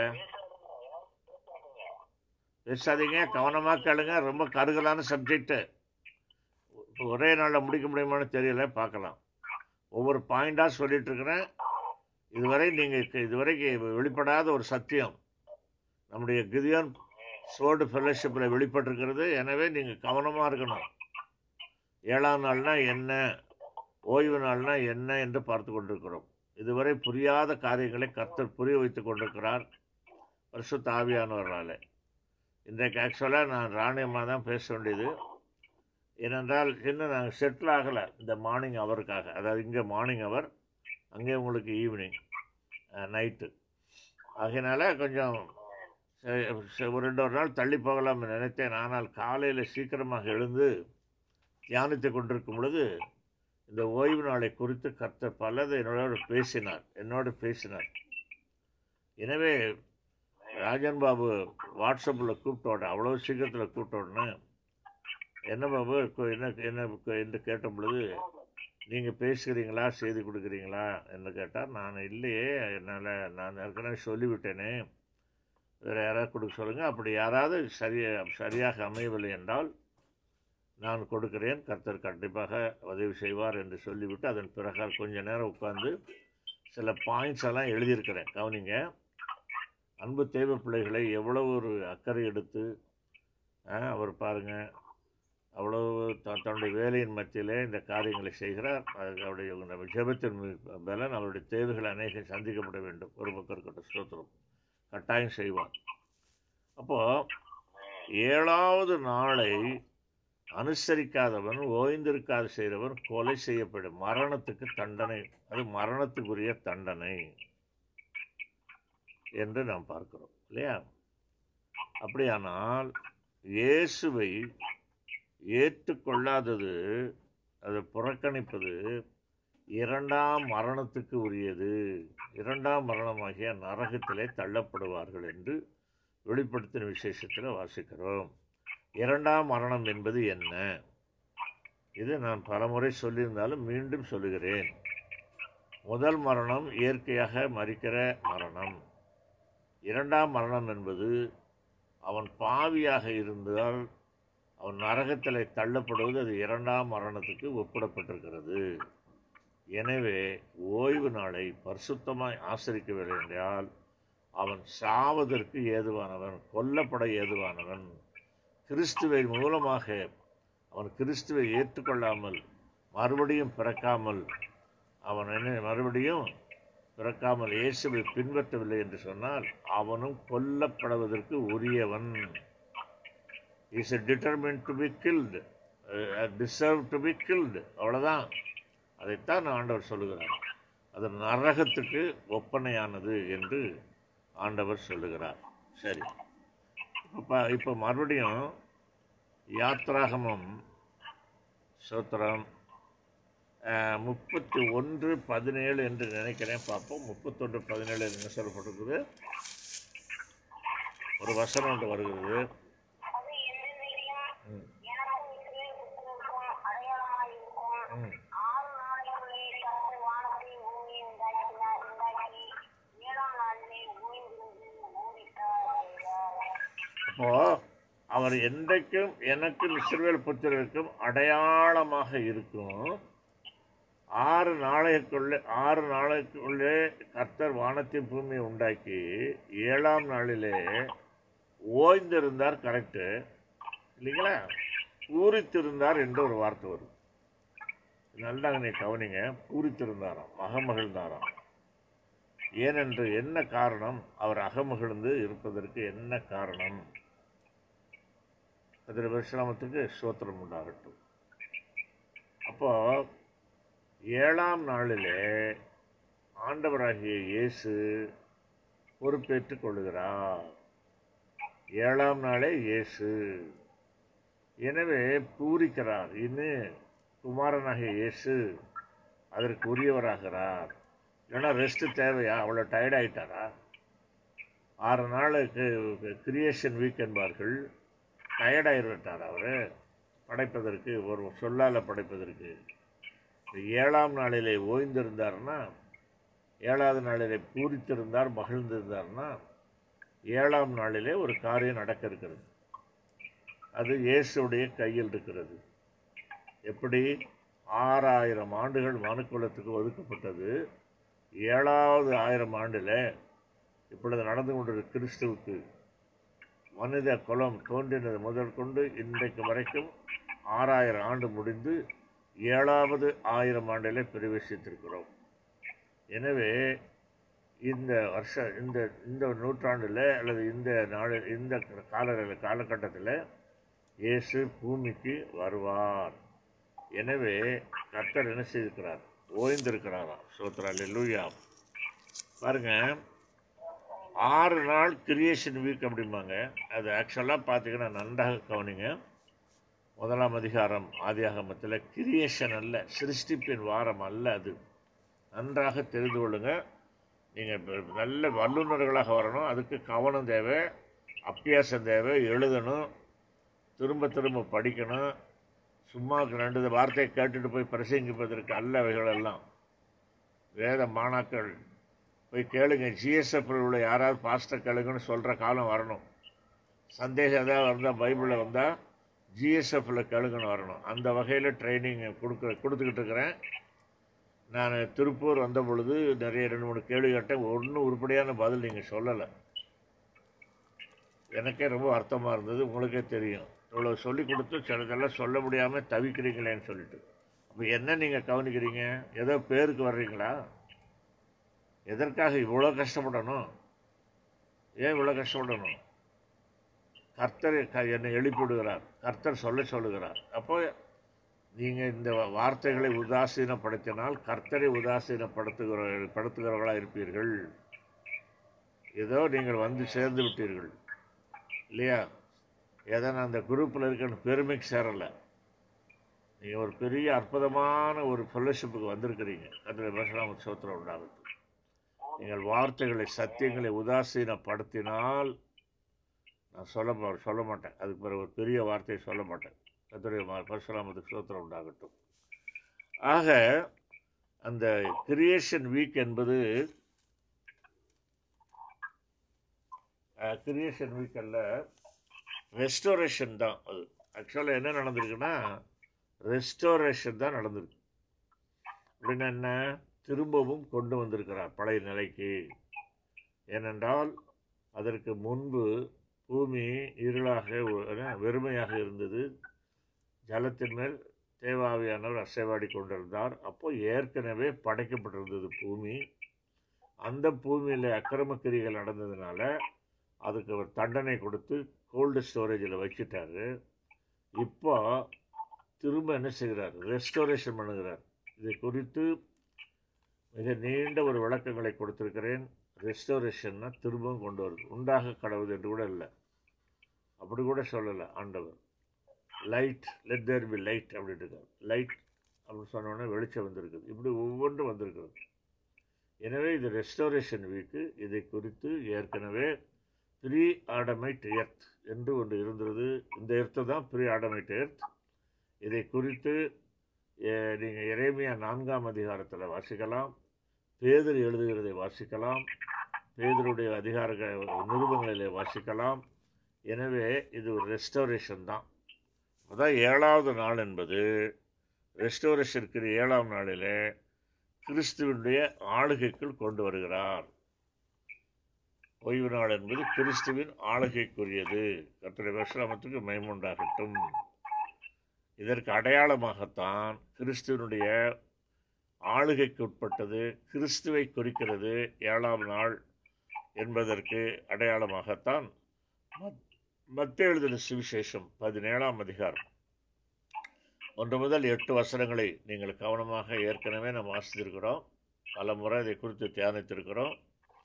அந்த ஏ- அந்த மறுரூப மலை காட்சி என்பது அது வரக்கூடிய ராஜ்யத்திற்கு அடையாளமாக இருக்கிறது.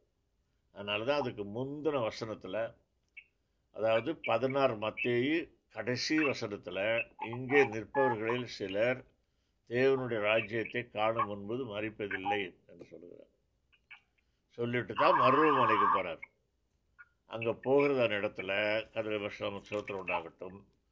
பெரிய ஒரு மறுரூப காட்சியை நாம் பார்க்கிறோம். அந்த மறுரூப காட்சி என்பது பல சத்தியங்களை நமக்கு வெளிப்படுத்துகிறது. முதலாவதாக வர இருக்கிற ஆயிரம் வருட அரசாட்சி அதனுடைய தன்மை எப்படி இருக்கும்? யாரெல்லாம் அந்த அரசாட்சியிலே பங்கு பெறுவார்கள் என்பதற்கு அடையாளமாக மிக அற்புதமான சப்ஜெக்ட் இதெல்லாம்.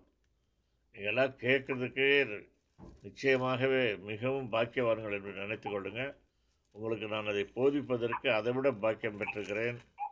கர்த்தருடைய பரிசுத்த மேலான நாமத்துக்கு மகிமை உண்டாகட்டும். கர்த்தருக்கே இது கர்த்தருடைய செயல் என்று ஒவ்வொரு நாளும் எண்ணி பார்த்து அகமகிழ வேண்டும். அதனால தான் மத்திய பதினாறு கடைசி வசனத்தை வாசிக்கிறேன்.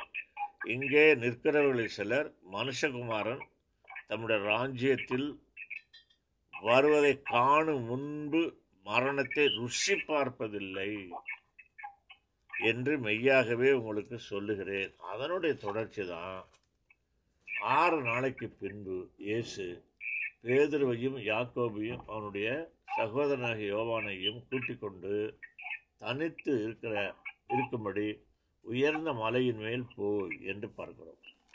அன்பு தேவை பிள்ளைகளே இந்த மறுரூப மலையினுடைய காட்சி ஒன்று வரக்கூடிய கிறிஸ்துவின் ஏழாம் நாளாகிய அந்த ஆயிர வருட அரசாட்சிக்கு ஒரு அடையாளமாக இருக்கிறது. இன்னும் பல காரியங்கள் அதில் இருக்கிறது. என்று பல விஷயம் நம்ம அதை குறித்து பார்த்துருக்கிறோம். எலியா மோசு எதை குறிக்கிறார்கள்? இயேசு எதை குறிக்கிறார்? மூன்று சீஷர்கள் எதற்கு அடையாளமாக இருக்கிறார்கள்? மூன்று சீஷர்கள் அவர்கள் என்ன நேச்சுரல் பாடியில் இருக்காங்க சரீரத்தில். அவர் இருவரும் மூச எலியாவும் மறுரூப சரீரத்தில் இருக்காங்க. இயேசு நடுநாயகமாக இருக்கிறார். அப்போ இயேசுடைய ஆட்சியில் ம மனுக்குலத்து என்னென்ன இருக்கும் ஆயிரம் வருஷ மறுரூபம் அடைந்த சரீரத்தில் நாம் ராஜாக்களாக ஆசாரியர்களாக இருப்போம். மனித சரீரத்தில் பிசிக்கலாக அநேகர் இருப்பாங்க மீர்ந்திருப்பார்கள் அவர்களை நாம் ஆளுகை செய்வோம். இவ்விதமாக இந்த ஏழாம் நாள் இந்த பாயிண்டோடு நம்ம நிறுத்துகிறோம் அஞ்சாவது பாயிண்ட் இன்றைக்கு. இன்னும் ஏழு எட்டு இதுல எல்லாம் என்ன இன்னும் ஒரு மூணு பாயிண்ட் இருக்குது. அந்த மூணு பாயிண்ட்டை கொஞ்சம் நல்ல விளக்கமாக சொல்ல வேண்டும்.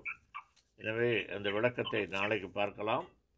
அன்பு தேவை பிள்ளைகளே அது மட்டுமல்ல இதே மறுரூப காட்சியை நாம் லூக்காடுதின சுவிசேஷத்தில் வாசிக்கும் பொழுது அதாவது லூக்கா இருபதில் நீங்கள் வாசித்தீங்கன்னா வாசிங்க அதை வாசித்து முடிப்போம் முடிச்சுட்டு நாளை ம- மற்ற டீட்டெயில்ஸ் பார்க்கலாம். வாசிக்க பார்க்கலாம். லூக்கா ஒம்பது இருபது. எடுத்தீங்களா? லூக்கா ஒம்பது இருபது எடுங்க. ஆ. ஏன் இவ்வளோ நேரம் ஆகுது. அம்மா எடுங்கம்மா. ஆ.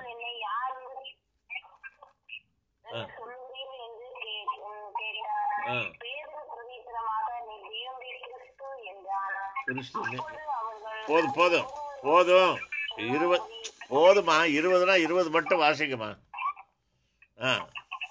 மறுபடியும் வாசிங்க. ஆ.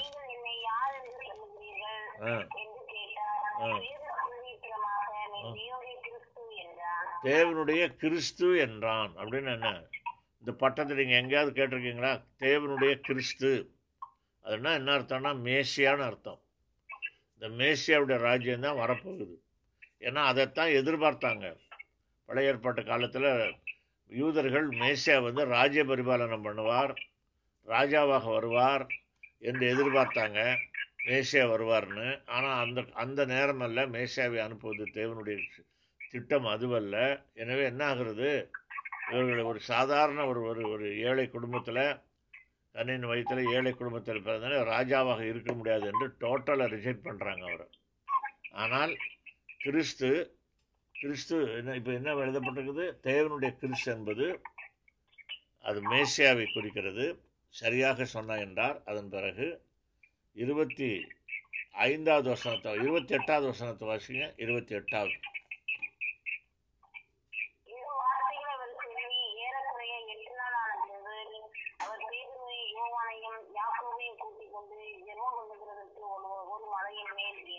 என்ன இது என்ன? ஏழாம் நாள்னு சொன்னீங்க. இப்போ எட்டு ஏழு ஏ- ஏறக்குறைய எட்டு நாள்னு சொல்கிறீங்க எட்டு நாள் இந்த இடத்துல போட்டிருக்கேன் இது எதாவது நம்ம சிந்தனை செய்திருக்கோமா? அங்கே ஏழு நாள் இங்கே எட்டு நாள்னு. நான் பலமுறை யோசிச்சிருக்கிறேன். ஆண்டோட கிருபையினால சொல்கிறேன் பெருமைக்காக அல்ல. அது ஏன் அப்படி சொன்னார்? எட்டாவது நாள்னு ஏன் சொன்னார்? இதை குறித்து இன்னும் ரெண்டு பாயிண்டை குறித்து கத்திர சித்தமானால் நாளைக்கு விவரமாக பார்ப்போம். யாராவது ஒருவர் செபித்து முடிக்கலாம். ஏதேனும் சந்தேகம் இருந்தால் கேட்கலாம். நீங்கள் யாராவது ஒருவர் செபித்து முடிங்க பார்க்கலாம். அது ஒரு காட் பிளஸ் யூ தேங்க்யூ அன்பின் தகப்பனே இந்த கிருபவுள்ள அன்பின் தகப்பனே இந்த கிருபவுள்ள வார்த்தைகளுக்காக இந்த நாளிலும் கூட ஆண்டவரே கர்த்தருடைய பரிசுத்த மேலான நாமத்திற்கு ஸ்தோத்திரம் உண்டாகட்டும். இன்றைய வேத ஆராய்ச்சி மிக முக்கியமான ஒரு வேத ஆராய்ச்சி. நீங்கள் நன்றாக நினைவில் வைத்துக்கொண்டு மிக கவனமாக இதுவரை நீங்கள் இப்படிப்பட்டது ஒரு வெளிப்பாடை நீங்கள் நிச்சயமாக நான் பார்த்ததில்லை நான் கேட்டதில்லை. ஏனென்றால் இது என்னுடைய வாழ்க்கையில் மிக பெரிய ஒரு கேள்விக்குறியாக இருந்தது. அது என்னவென்றால் ஓய்வு நாள் ஏழாம் நாள் ஓய்வு நாளை அனுசரிக்க வேண்டும். அப்படி அனுசரிக்காதவன் கொல்லப்பட வேண்டும். என்று சொல்லி நம்ம வாசித்தோம். கடந்த வாரத்தில் தியானித்தோம். அது ரொம்ப நீண்ட காலமாக எனக்கு பல அதில் குறித்து கேள்விகள் இருந்தது. எதற்காக கர்த்தர் விதமாக இந்த ஓய்வு நாளை குறித்து சொல்லுகிறார்? அப்போ செவன்த் டே அட்வென்டிஸ்ட் என்று வைத்திருக்கிறார்களே அது சரியானது தானா போன்ற கேள்விகள் நிறைய இருந்தது. எங்கே கேள்விகள் இருக்குதோ கட்டாயம் பதில் ஒரு நாளில் கிடைக்கும். அதை குறித்து எபிரேய அப்ரோச்சில் போகும் பொழுது அதாவது எபிரேய பெர்ஸ்பெக்டிவில் ஸ்டடி பண்ணும் பொழுது சில விளக்கங்கள் எனக்கு கிடைத்தன.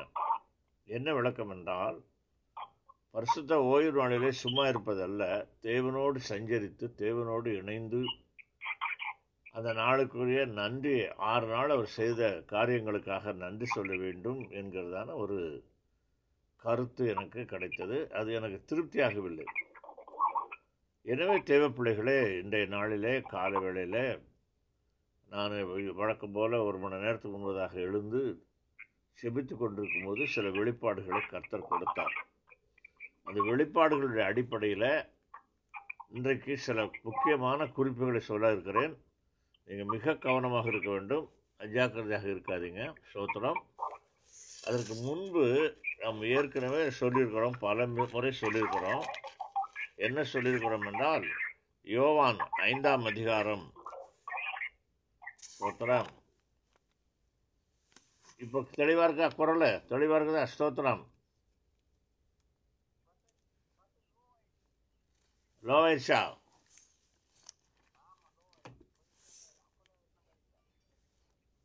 அப்புறம் ஸ்பீக்கரில் போட்டிருந்தேன். ஸ்பீக்கரில் போட்டால் கொஞ்சம் கட்ட இப்போ சரியா இருக்கா? ஓஹோ. ஆனால் கொஞ்சம் இடையிடையே கொஞ்சம் சவுண்ட் வருது பரவாயில்லையா? சரி ரைட் ஓகே கவனமாக இருங்க. மியூட்டில் போட்டுக்கோங்க. நல்லா கவனமாக இருங்க சோத்திரம். சரி. ஆமாம் போட்டுக்கோங்க. மிக கவனமாக இருங்க சோத்திரம். ஏற்கனவே நமக்கு உங்களுக்கு நான் சொல்லியிருக்கிறேன் பல முறை நாம் இந்த தோராவை ஆராய்வது. ஃபஸ்ட்டு ஐந்து ஆகமங்களை ஆராய்வதனுடைய நோக்கம் என்ன? எதற்காக இவ்வளோ கஷ்டப்பட்டு ஒவ்வொன்றையும் கண்டுபிடித்து ஒவ்வொரு அதிகாரம் அதிகாரமாக ஏன் செல்ல வேண்டும்? அதற்கு நான் ஏற்கனவே சொல்லியிருக்கிறேன். யோவான் ஐந்தாம் அதிகாரத்தில் நான் பார்க்கிறபடி முப்பத்தி ஒன்பதாவது வசனத்தில் யோவான் ஐந்து முப்பத்தி ஒன்பதில் வேத வாக்கியங்களை ஆராய்ந்து பாருங்கள். அவைகளால் உங்களுக்கு நித்திய ஜீவன் உண்டென்று எண்ணுகிறீர்களே.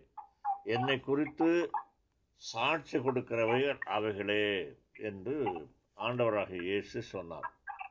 அப்போ இயேசுடைய காலத்தில் இருந்தது புதிய ஏற்பாடு அல்ல பழைய ஏற்பாடு. அதிலே குறிப்பாக தோரா என்று அதுக்கு கீழே வரக்கூடிய வசனங்களிலே மோசையை குறித்தும் பிரமாணங்களை குறித்தும் இயேசு சொல்கிறார். எனவே நாம் இவ்வளவு டீட்டெயிலாக ஆராய்ச்சியோடு நம்ம படிப்பதற்கு காரணம் ஆண்டவராகிய இயேசு கிறிஸ்துவை குறித்து அவைகள் சாட்சி கொடுக்கின்றன. இதில் மிக கடினமான ஒரு பகுதிக்கு நாம் வந்திருக்கிறோம். நல்லா கவனிங்க. யாத்திராகம புஸ்தகத்தை நாம் தியானித்து வருகிறோம். கடந்த நாளில் முப்பத்தி நாலு வரைக்கும் நாம் தியானித்து விட்டு இன்றைக்கு முப்பத்தைந்துலேருந்து தியானிக்க வேண்டும். இந்த முப்பத்தஞ்சு முப்பத்தாறு முப்பத்தேழு முப்பத்தெட்டு முப்பத்தொம்பது நாற்பது இந்த ஆறு அதிகாரங்களை படித்து பார்த்தால் மிக கடினமான ஒரு பகுதி. புரிந்து கொள்ள முடியாத அளவிற்கு அதில் நிறைய காரியங்கள் சாட்சியின் கூடாரத்தை குறித்து சாட்சியின் கூடாரத்திற்குள் அதாவது டேபர்னேக்கிள் என்று இங்கிலீஷில் அழைக்கப்படுகிற சாட்சியின் கூடாரம் அதை குறித்து அதில் வைக்க வேண்டிய தட்டுமுட்டு ஜாமான்களை குறித்து மிகவும் என்ன டீட்டெயில்டாக சொல்லப்படுது. அப்போ இவைகளை குறித்து நான் யோசித்து ஆண்டவரே எதற்காக இந்த மாதிரியான ஒரு காரியத்தை நீங்கள் செய்கிறீங்கன்னு சொல்லும் பொழுது அப்பொழுது கர்த்தர் எனக்கு வெளிப்படுத்தின காரியம். முதலாவது பிரமாணங்களை என்ன செஞ்சிட்டாங்க? உடைச்சி போட்டாங்க இல்லையா?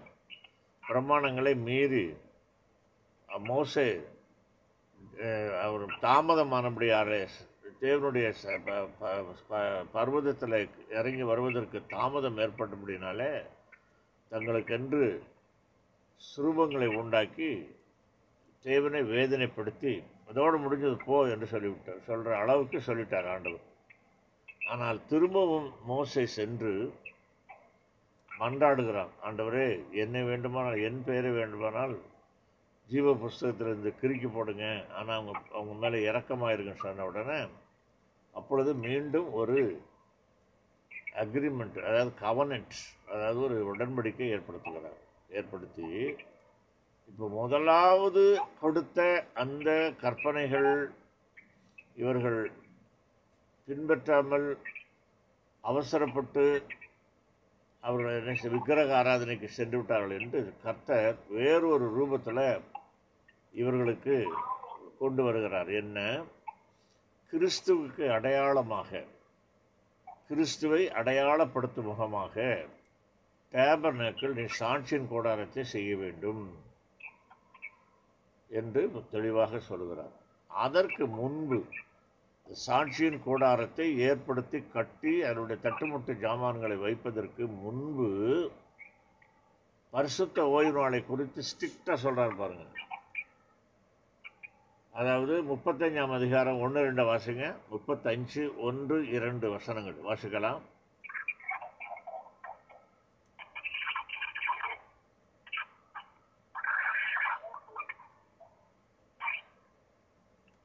யாத்திராகமும் முப்பத்தஞ்சு ஒன்று ரெண்டு. அதானே பார்த்துருக்கேன் கை வைங்கன்னு சொல்லிக்கிறேன் அப்புறம் எவ்வளோ லேட்டு மூணு கூட சபையார் மூணு கூட வரச் செய்து அவர்களை நோக்கி நீங்கள் ஆறு நாள் வேலை செய்ய வேண்டும் ஏழாம் நாளோ உங்களுக்கு பரிசுத்த நாளாய் இருக்கிறாங்க அதே கர்த்தருக்கென்று ஓய்ந்திருக்கும் ஓய்வு நாள் அதிலே வேலை செய்கிறவன் எவனும் கொலை செய்யப்படுகிறவன் மூணு கூட வாசிங்க மூணு கூட வாசிங்க ஓய்வு நாளில் உங்கள் வாசஸ்தலங்களில் எங்கும் பெருக்கும் முழுசாதிருப்பீர்களாக என்னும் இவ்வார்த்தைகளை கைக்கொள்ளும்படி கர்த்தர் கட்டளையிட்டார் என்றார் சௌத்திரம் அப்போ ஏழாம் நாள் என்பது எதைத்தான் குறிக்கிறது? கொலை செய்யப்பட வேண்டும். அதில் வேலை செய்கிறவன் கொலை செய்யப்பட வேண்டும் என்று சொல்லும் அளவிற்கு அங்கே என்ன கர்த்தர் சொல்ல விரும்புகிறார்? இது கொஞ்சம் ஆழமான ஒரு காரியம். ரொம்ப அது ஒரு ஆராய்ச்சியில் தான் கண்டுபிடிக்க வேண்டும். தேவனுடைய ஒத்தாசை கொண்டு. முதல்ல நீங்கள் பார்த்தீங்கன்னா சாட்சியின் கூடாரம் ஆறு அதிகாரங்களில் சொல்லப்படுது. இந்த சாட்சியின் கூடாரத்தில் அது என்ன அது அதனுடைய அது எது அதன் மூலம் என்ன கர்த்தர் சொல்ல விரும்புகிறார் என்றால் இயேசுவை அங்கு அறிமுகப்படுத்தி வருங்கால சபைகளை எப்படி இருக்க வேண்டும் இது சபைக்கு ஒப்பனையாக இருக்குது. ரொம்ப ரொம்ப ஆழமாக போனால் இதை ஏற்படுத்தின நோக்கமே இந்த சாட்சியின் கூடாரத்தை ஏற்படுத்தின நோக்கமே சபைக்கு ஒரு அடையாளமாக இருக்கிறது. இயேசுவுக்கு அடையாளமாக இருக்கிறது. அடுத்தது உள்ளே வைக்கக்கூடிய ஏழு தட்டுமுட்டு ஜாமான்கள் ஏழுமே இயேசுவை குறிக்கிறது. அது மட்டுமல்ல ஒரு வார்த்தை நாம் பாசிக்கிறோம் டேபர் நேக்கிள் அப்படின்னா அது இயேசு he will tabernacle with us என்று. அவருக்கு இமானுவேல் என்று பெயரிடுவாயாக மத்திய சுவிசேஷம் ஒன்றாம் அதிகாரத்தில்.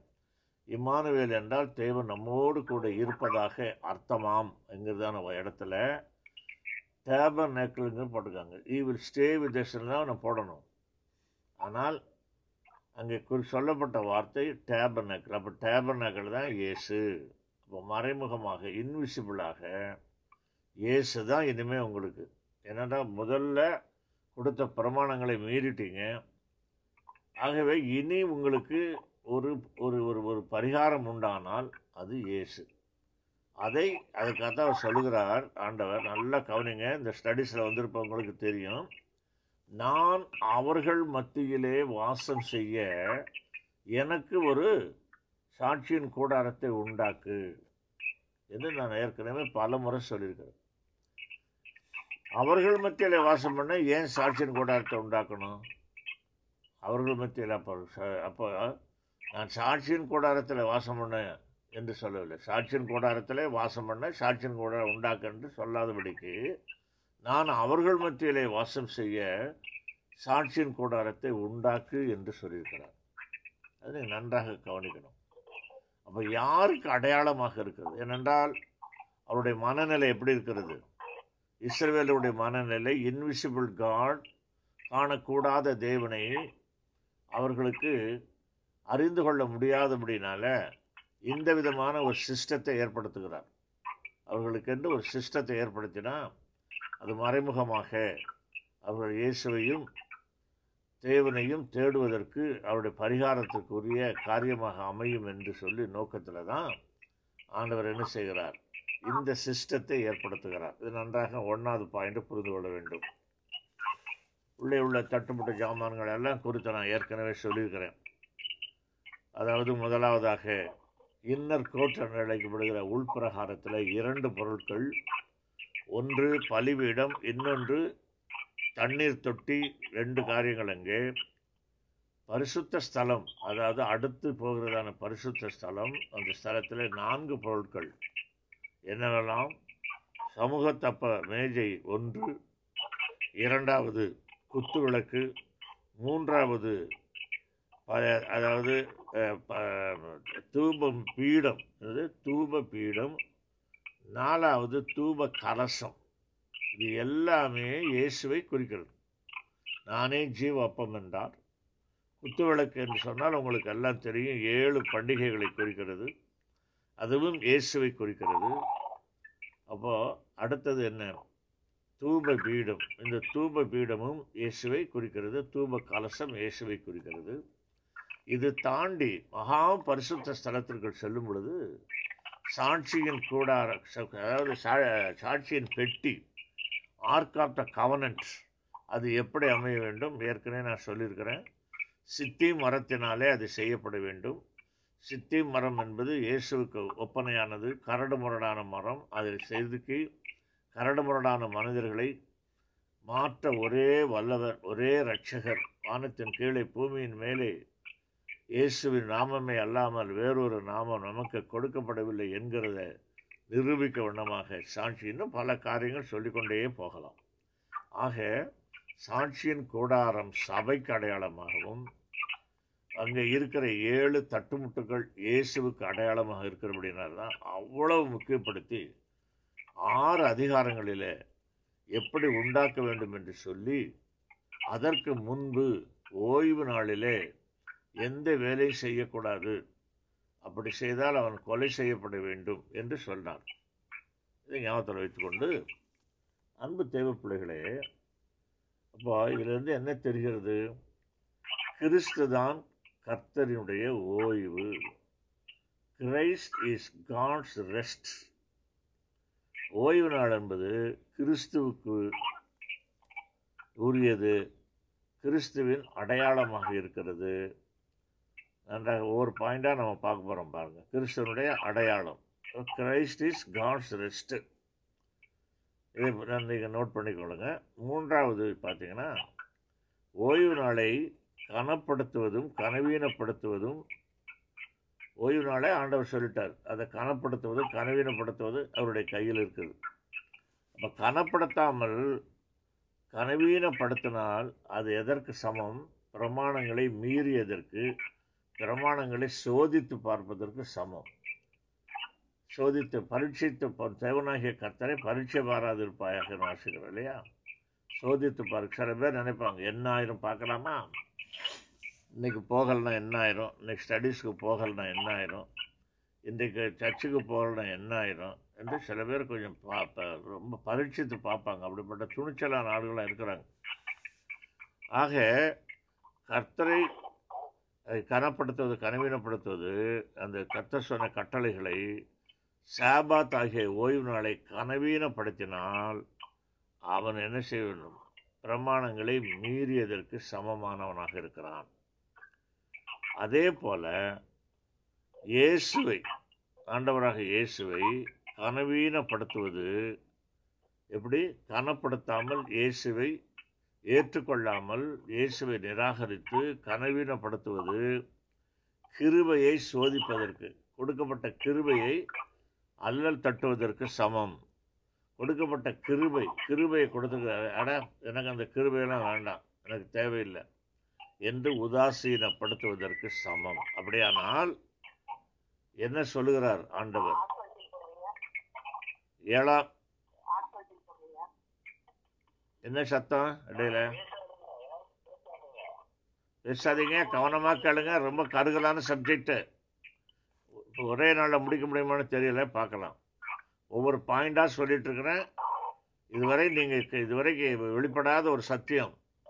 நம்முடைய கிதியான் சோடு ஃபெல்லோஷிப்பில் வெளிப்பட்டிருக்கிறது. எனவே நீங்கள் கவனமாக இருக்கணும். ஏழாம் நாள்னா என்ன? ஓய்வு நாள்னா என்ன என்று பார்த்து கொண்டிருக்கிறோம். இதுவரை புரியாத காரியங்களை கர்த்தர் புரிய வைத்துக் கொண்டிருக்கிறார் பரிசுத்த தாவியானவர்களால் இன்றைக்கு ஆக்சுவலாக நான் ராணியமாக தான் பேச வேண்டியது. ஏனென்றால் இன்னும் நாங்கள் செட்டில் ஆகலை இந்த மார்னிங் அவருக்காக அதாவது இங்கே மார்னிங் அவர் அங்கே உங்களுக்கு ஈவினிங் நைட்டு ஆகையினால கொஞ்சம் ஒரு ரெண்டு ஒரு நாள் தள்ளி போகலாம்னு நினைத்தேன். ஆனால் காலையில் சீக்கிரமாக எழுந்து தியானித்து கொண்டிருக்கும் பொழுது இந்த ஓய்வு நாளை குறித்து கர்த்தர் பலதை என்னோட பேசினார் என்னோடு பேசினார். எனவே ராஜன் பாபு வாட்ஸ்அப்பில் கூப்பிட்டோட அவ்வளோ சீக்கிரத்தில் கூப்பிட்டோடனே என்ன பாபு என்ன என்ன என்று கேட்ட பொழுது நீங்கள் பேசுகிறீங்களா? செய்தி கொடுக்குறீங்களா? என்று கேட்டால் நான் இல்லையே என்னால் நான் ஏற்கனவே சொல்லிவிட்டேனே. வேறு யாராவது கொடுக்க சொல்லுங்கள் அப்படி யாராவது சரியாக சரியாக அமையவில்லை என்றால் நான் கொடுக்கிறேன். கர்த்தர் கண்டிப்பாக உதவி செய்வார் என்று சொல்லிவிட்டு அதன் பிறகு கொஞ்ச நேரம் உட்காந்து சில பாயிண்ட்ஸ் எல்லாம் எழுதியிருக்கிறேன். கவனிங்க. அன்பு தேவ பிள்ளைகளை எவ்வளவு ஒரு அக்கறை எடுத்து அவர் பாருங்கள் அவ்வளோ த- தன்னுடைய வேலையின் மத்தியிலே இந்த காரியங்களை செய்கிறார். அவருடைய இந்த ஜெபத்தின் பலன் அவருடைய தேவைகள் அநேகம் சந்திக்கப்பட வேண்டும். ஒரு பக்கம் இருக்கட்டும் ஸ்தோத்திரம். கட்டாயம் செய்வார். அப்போது ஏழாவது நாளை அனுசரிக்காதவன் ஓய்ந்திருக்காது செய்கிறவன் கொலை செய்யப்படும். மரணத்துக்கு தண்டனை அது மரணத்துக்குரிய தண்டனை என்று நாம் பார்க்கிறோம் இல்லையா? அப்படியானால் இயேசுவை ஏற்றுக்கொள்ளாதது அதை புறக்கணிப்பது இரண்டாம் மரணத்துக்கு உரியது. இரண்டாம் மரணமாகிய நரகத்திலே தள்ளப்படுவார்கள் என்று வெளிப்படுத்தின விசேஷத்தில் வாசிக்கிறோம். இரண்டாம் மரணம் என்பது என்ன? இது நான் பலமுறை சொல்லியிருந்தாலும் மீண்டும் சொல்லுகிறேன். முதல் மரணம் இயற்கையாக மறிக்கிற மரணம். இரண்டாம் மரணம் என்பது அவன் பாவியாக இருந்தால் அவன் நரகத்தில் தள்ளப்படுவது அது இரண்டாம் மரணத்துக்கு ஒப்பிடப்பட்டிருக்கிறது. எனவே ஓய்வு நாளை பரிசுத்தமாய் ஆசரிக்கவில்லை என்றால் அவன் சாவதற்கு ஏதுவானவன் கொல்லப்பட ஏதுவானவன் கிறிஸ்துவை மூலமாக அவன் கிறிஸ்துவை ஏற்றுக்கொள்ளாமல் மறுபடியும் பிறக்காமல் அவன் என்ன மறுபடியும் பிறக்காமல் இயேசுவை பின்பற்றவில்லை என்று சொன்னால் அவனும் கொல்லப்படுவதற்கு உரியவன். Is a determined to be killed deserve to be killed அவ்வளோதான் அதைத்தான் ஆண்டவர் சொல்லுகிறார். அது நரகத்துக்கு ஒப்பனையானது என்று ஆண்டவர் சொல்லுகிறார். சரி. இப்போ இப்போ மறுபடியும் யாத்ராகமம் சூத்திரம் முப்பத்தி ஒன்று பதினேழு என்று நினைக்கிறேன் பார்ப்போம். முப்பத்தொன்று பதினேழு என்று சொல்லப்பட்டிருக்குது. ஒரு வசனம் ஒன்று வருகிறது.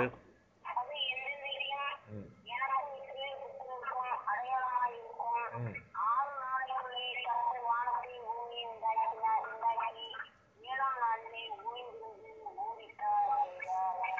அப்போ அவர் என்றைக்கும் எனக்கும் இஸ்ரவேல் புத்திரருக்கும் அடையாளமாக இருக்கும்.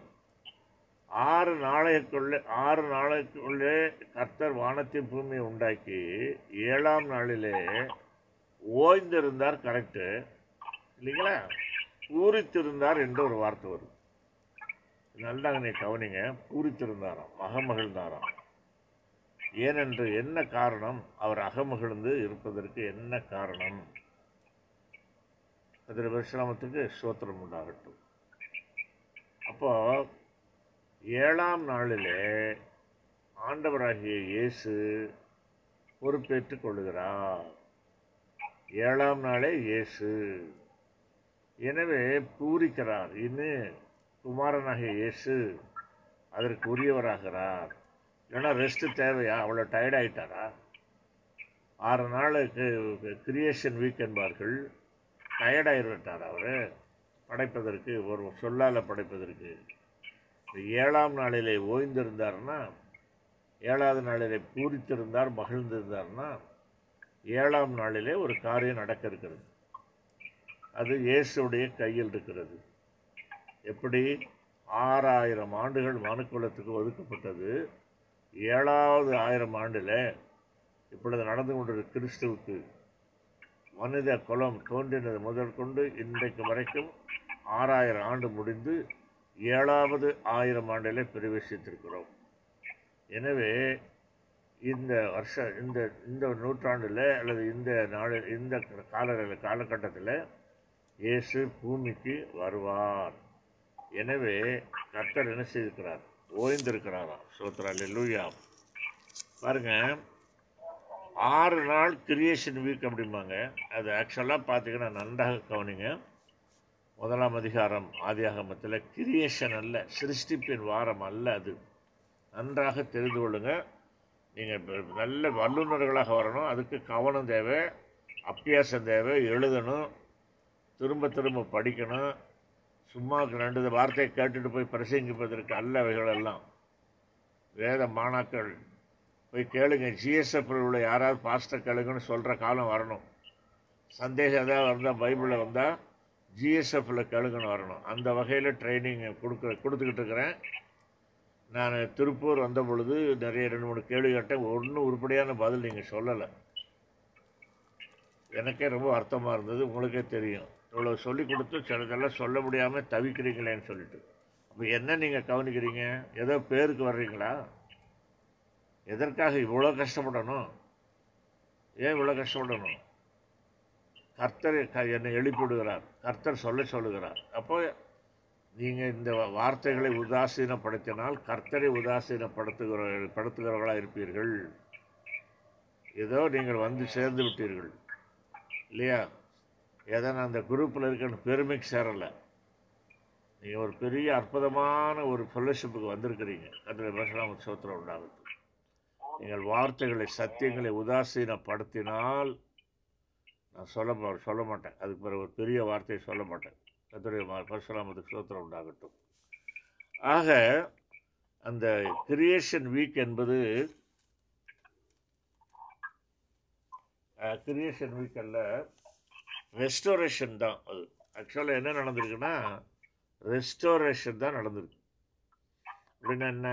திரும்பவும் கொண்டு வந்திருக்கிறார் பழைய நிலைக்கு. ஏனென்றால் அதற்கு முன்பு பூமி இருளாக வெறுமையாக இருந்தது. ஜலத்தின் மேல் தேவாவியானவர் அசைவாடி கொண்டிருந்தார். அப்போ ஏற்கனவே படைக்கப்பட்டிருந்தது பூமி. அந்த பூமியில் அக்கிரமக்கிரிகள் நடந்ததுனால அதுக்கு அவர் தண்டனை கொடுத்து கோல்டு ஸ்டோரேஜில் வச்சுட்டாரு. இப்போ திரும்ப என்ன செய்கிறார்? ரெஸ்டோரேஷன் பண்ணுகிறார். இது குறித்து மிக நீண்ட ஒரு விளக்கங்களை கொடுத்துருக்கிறேன். ரெஸ்டோரேஷன்னா திரும்பவும் கொண்டு வருது. உண்டாக கடவுள் என்று கூட இல்லை. அப்படி கூட சொல்லலை ஆண்டவர். Light let there be light அப்படின்ட்டு லைட் அப்படின்னு சொன்னோன்னே வெளிச்சம் வந்திருக்குது. இப்படி ஒவ்வொன்றும் வந்திருக்கிறது. எனவே இது ரெஸ்டோரேஷன் வீக்கு. இதை குறித்து ஏற்கனவே ப்ரீ ஆடமைட் எர்த் என்று ஒன்று இருந்தது. இந்த எர்த்தை தான் ப்ரீ ஆடமைட் எர்த் இதை குறித்து நீங்கள் எரேமியா நான்காம் அதிகாரத்தில் வாசிக்கலாம். பேதர் எழுதுகிறதை வாசிக்கலாம். பேதருடைய அதிகார நிருபங்களிலே வாசிக்கலாம். எனவே இது ஒரு ரெஸ்டோரேஷன் தான். அதான் ஏழாவது நாள் என்பது. ரெஸ்டோரேஷனுக்கு ஏழாம் நாளிலே கிறிஸ்துவனுடைய ஆளுகைக்குள் கொண்டு வருகிறார். ஓய்வு நாள் என்பது கிறிஸ்துவின் ஆளுகைக்குரியது. கர்த்தருடைய விசிராமத்துக்கு மேம்புண்டாகட்டும் இதற்கு அடையாளமாகத்தான் கிறிஸ்துவனுடைய ஆளுகைக்கு உட்பட்டது கிறிஸ்துவை குறிக்கிறது ஏழாம் நாள் என்பதற்கு அடையாளமாகத்தான் மத்திய எழுதின சுவிசேஷம் பதினேழாம் அதிகாரம். ஒன்று முதல் எட்டு வசனங்களை நீங்கள் கவனமாக ஏற்கனவே நாம் வாசித்திருக்கிறோம். பல முறை இதை குறித்து தியானித்திருக்கிறோம். அந்த ஏ- அந்த மறுரூப மலை காட்சி என்பது அது வரக்கூடிய ராஜ்யத்திற்கு அடையாளமாக இருக்கிறது. அதனால தான் அதுக்கு முந்தின வசனத்தில் அதாவது பதினாறு மத்தேயு கடைசி வசனத்தில் இங்கே நிற்பவர்களில் சிலர் தேவனுடைய ராஜ்யத்தை காணும் முன்பது மறிப்பதில்லை என்று சொல்கிறார் சொல்லிட்டு தான் மருவமனைக்கு போகிறார் அங்கே போகிறதான இடத்துல கதிர விஷம் சோத்திரம் உண்டாகட்டும். பெரிய ஒரு மறுரூப காட்சியை நாம் பார்க்கிறோம். அந்த மறுரூப காட்சி என்பது பல சத்தியங்களை நமக்கு வெளிப்படுத்துகிறது. முதலாவதாக வர இருக்கிற ஆயிரம் வருட அரசாட்சி அதனுடைய தன்மை எப்படி இருக்கும்? யாரெல்லாம் அந்த அரசாட்சியிலே பங்கு பெறுவார்கள் என்பதற்கு அடையாளமாக மிக அற்புதமான சப்ஜெக்ட் இதெல்லாம். இதெல்லாம் கேட்குறதுக்கே நிச்சயமாகவே மிகவும் பாக்கியவான்கள் என்று நினைத்து கொள்ளுங்க. உங்களுக்கு நான் அதை போதிப்பதற்கு அதை விட பாக்கியம் பெற்றிருக்கிறேன். கர்த்தருடைய பரிசுத்த மேலான நாமத்துக்கு மகிமை உண்டாகட்டும். கர்த்தருக்கே இது கர்த்தருடைய செயல் என்று ஒவ்வொரு நாளும் எண்ணி பார்த்து அகமகிழ வேண்டும். அதனால தான் மத்திய பதினாறு கடைசி வசனத்தை வாசிக்கிறேன். இங்கே நிற்கிறவர்களில் சிலர் மனுஷகுமாரன் தம்முடைய ராஜ்யத்தில் வருவதை காணும் முன்பு மரணத்தை ருசி பார்ப்பதில்லை என்று மெய்யாகவே உங்களுக்கு சொல்லுகிறேன். அதனுடைய தொடர்ச்சி தான் ஆறு நாளைக்கு பின்பு இயேசு பேதுருவையும் யாக்கோபையும் அவனுடைய சகோதரனாகிய யோவானையும் கூட்டிக் கொண்டு தனித்து இருக்கிற இருக்கும்படி உயர்ந்த மலையின் மேல் போ என்று பார்க்கிறோம். அன்பு தேவை பிள்ளைகளே இந்த மறுரூப மலையினுடைய காட்சி ஒன்று வரக்கூடிய கிறிஸ்துவின் ஏழாம் நாளாகிய அந்த ஆயிர வருட அரசாட்சிக்கு ஒரு அடையாளமாக இருக்கிறது. இன்னும் பல காரியங்கள் அதில் இருக்கிறது. என்று பல விஷயம் நம்ம அதை குறித்து பார்த்துருக்கிறோம். எலியா மோசு எதை குறிக்கிறார்கள்? இயேசு எதை குறிக்கிறார்? மூன்று சீஷர்கள் எதற்கு அடையாளமாக இருக்கிறார்கள்? மூன்று சீஷர்கள் அவர்கள் என்ன நேச்சுரல் பாடியில் இருக்காங்க சரீரத்தில். அவர் இருவரும் மூச எலியாவும் மறுரூப சரீரத்தில் இருக்காங்க. இயேசு நடுநாயகமாக இருக்கிறார். அப்போ இயேசுடைய ஆட்சியில் மனுக்குலத்து என்னென்ன இருக்கும் ஆயிரம் வருஷ மறுரூபம் அடைந்த சரீரத்தில் நாம் ராஜாக்களாக ஆசாரியர்களாக இருப்போம். மனித சரீரத்தில் பிசிக்கலாக அநேகர் இருப்பாங்க வீர்ந்திருப்பார்கள். அவர்களை நாம் ஆளுகை செய்வோம். இவ்விதமாக இந்த ஏழாம் நாள் இந்த பாயிண்டோடு நம்ம நிறுத்துகிறோம் அஞ்சாவது பாயிண்ட் இன்றைக்கு. இன்னும் ஏழு எட்டு இதுல எல்லாம் என்ன இன்னும் ஒரு மூணு பாயிண்ட் இருக்குது. அந்த மூணு பாயிண்ட்டை கொஞ்சம் நல்ல விளக்கமாக சொல்ல வேண்டும். எனவே அந்த விளக்கத்தை நாளைக்கு பார்க்கலாம். அன்பு தேவை பிள்ளைகளே அது மட்டுமல்ல இதே மறுரூப காட்சியை நாம் லூக்காடுதின சுவிசேஷத்தில் வாசிக்கும் பொழுது அதாவது லூக்கா இருபதில் நீங்கள் வாசித்தீங்கன்னா வாசிங்க. அதை வாசித்து முடிப்போம். முடிச்சுட்டு நாளை ம- மற்ற டீட்டெயில்ஸ் பார்க்கலாம். வாசிக்க பார்க்கலாம். லூக்கா ஒம்பது இருபது. எடுத்தீங்களா? லூக்கா ஒம்பது இருபது எடுங்க. ஆ. ஏன் இவ்வளோ நேரம் ஆகுது. அம்மா எடுங்கம்மா. ஆ.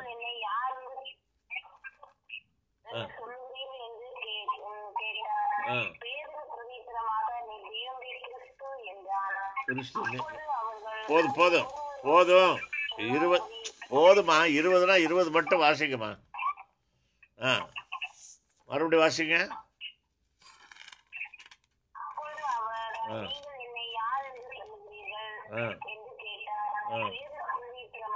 தேவனுடைய கிறிஸ்து என்றான். தேவனுடைய கிறிஸ்து என்றான் அப்படின்னு என்ன? இந்த பட்டத்தை நீங்கள் எங்கேயாவது கேட்டிருக்கீங்களா? தேவனுடைய கிறிஸ்து. அதுனா என்ன அர்த்தம்னா மேசியான்னு அர்த்தம்.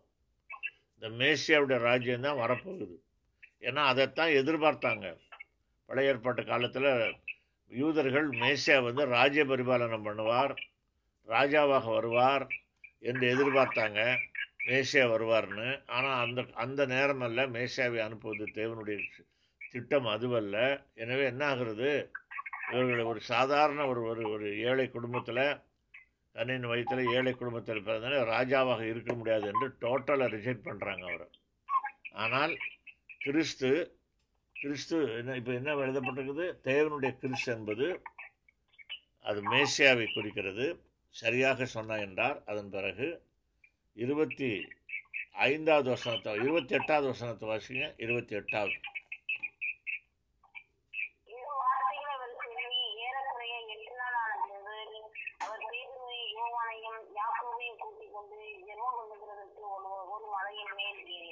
என்ன இது என்ன? ஏழாம் நாள்னு சொன்னீங்க. இப்போ எட்டு ஏழு ஏ- ஏறக்குறைய எட்டு நாள்னு சொல்கிறீங்க எட்டு நாள் இங்கே இடத்துல போட்டிருக்கேன் இது ஏதாவது நம்ம சிந்தனை செய்திருக்கோமா? அங்கே ஏழு நாள் இங்கே எட்டு நாள்னு. நான் பலமுறை யோசிச்சிருக்கிறேன். ஆண்டோட கிருபையினால சொல்கிறேன் பெருமைக்காக அல்ல. அது ஏன் அப்படி சொன்னார்? எட்டாவது நாள்னு ஏன் சொன்னார்? இதை குறித்து இன்னும் ரெண்டு பாயிண்டை குறித்து கத்திர சித்தமானால் நாளைக்கு விவரமாக பார்ப்போம். யாராவது ஒருவர் செபித்து முடிக்கலாம். ஏதேனும் சந்தேகம் இருந்தால் கேட்கலாம். நீங்கள் யாராவது ஒருவர் செபித்து முடிங்க பார்க்கலாம். அது ஒரு காட் பிளஸ் யூ தேங்க்யூ வார்த்தைகளுக்காக இந்த கூட ஆண்டவரே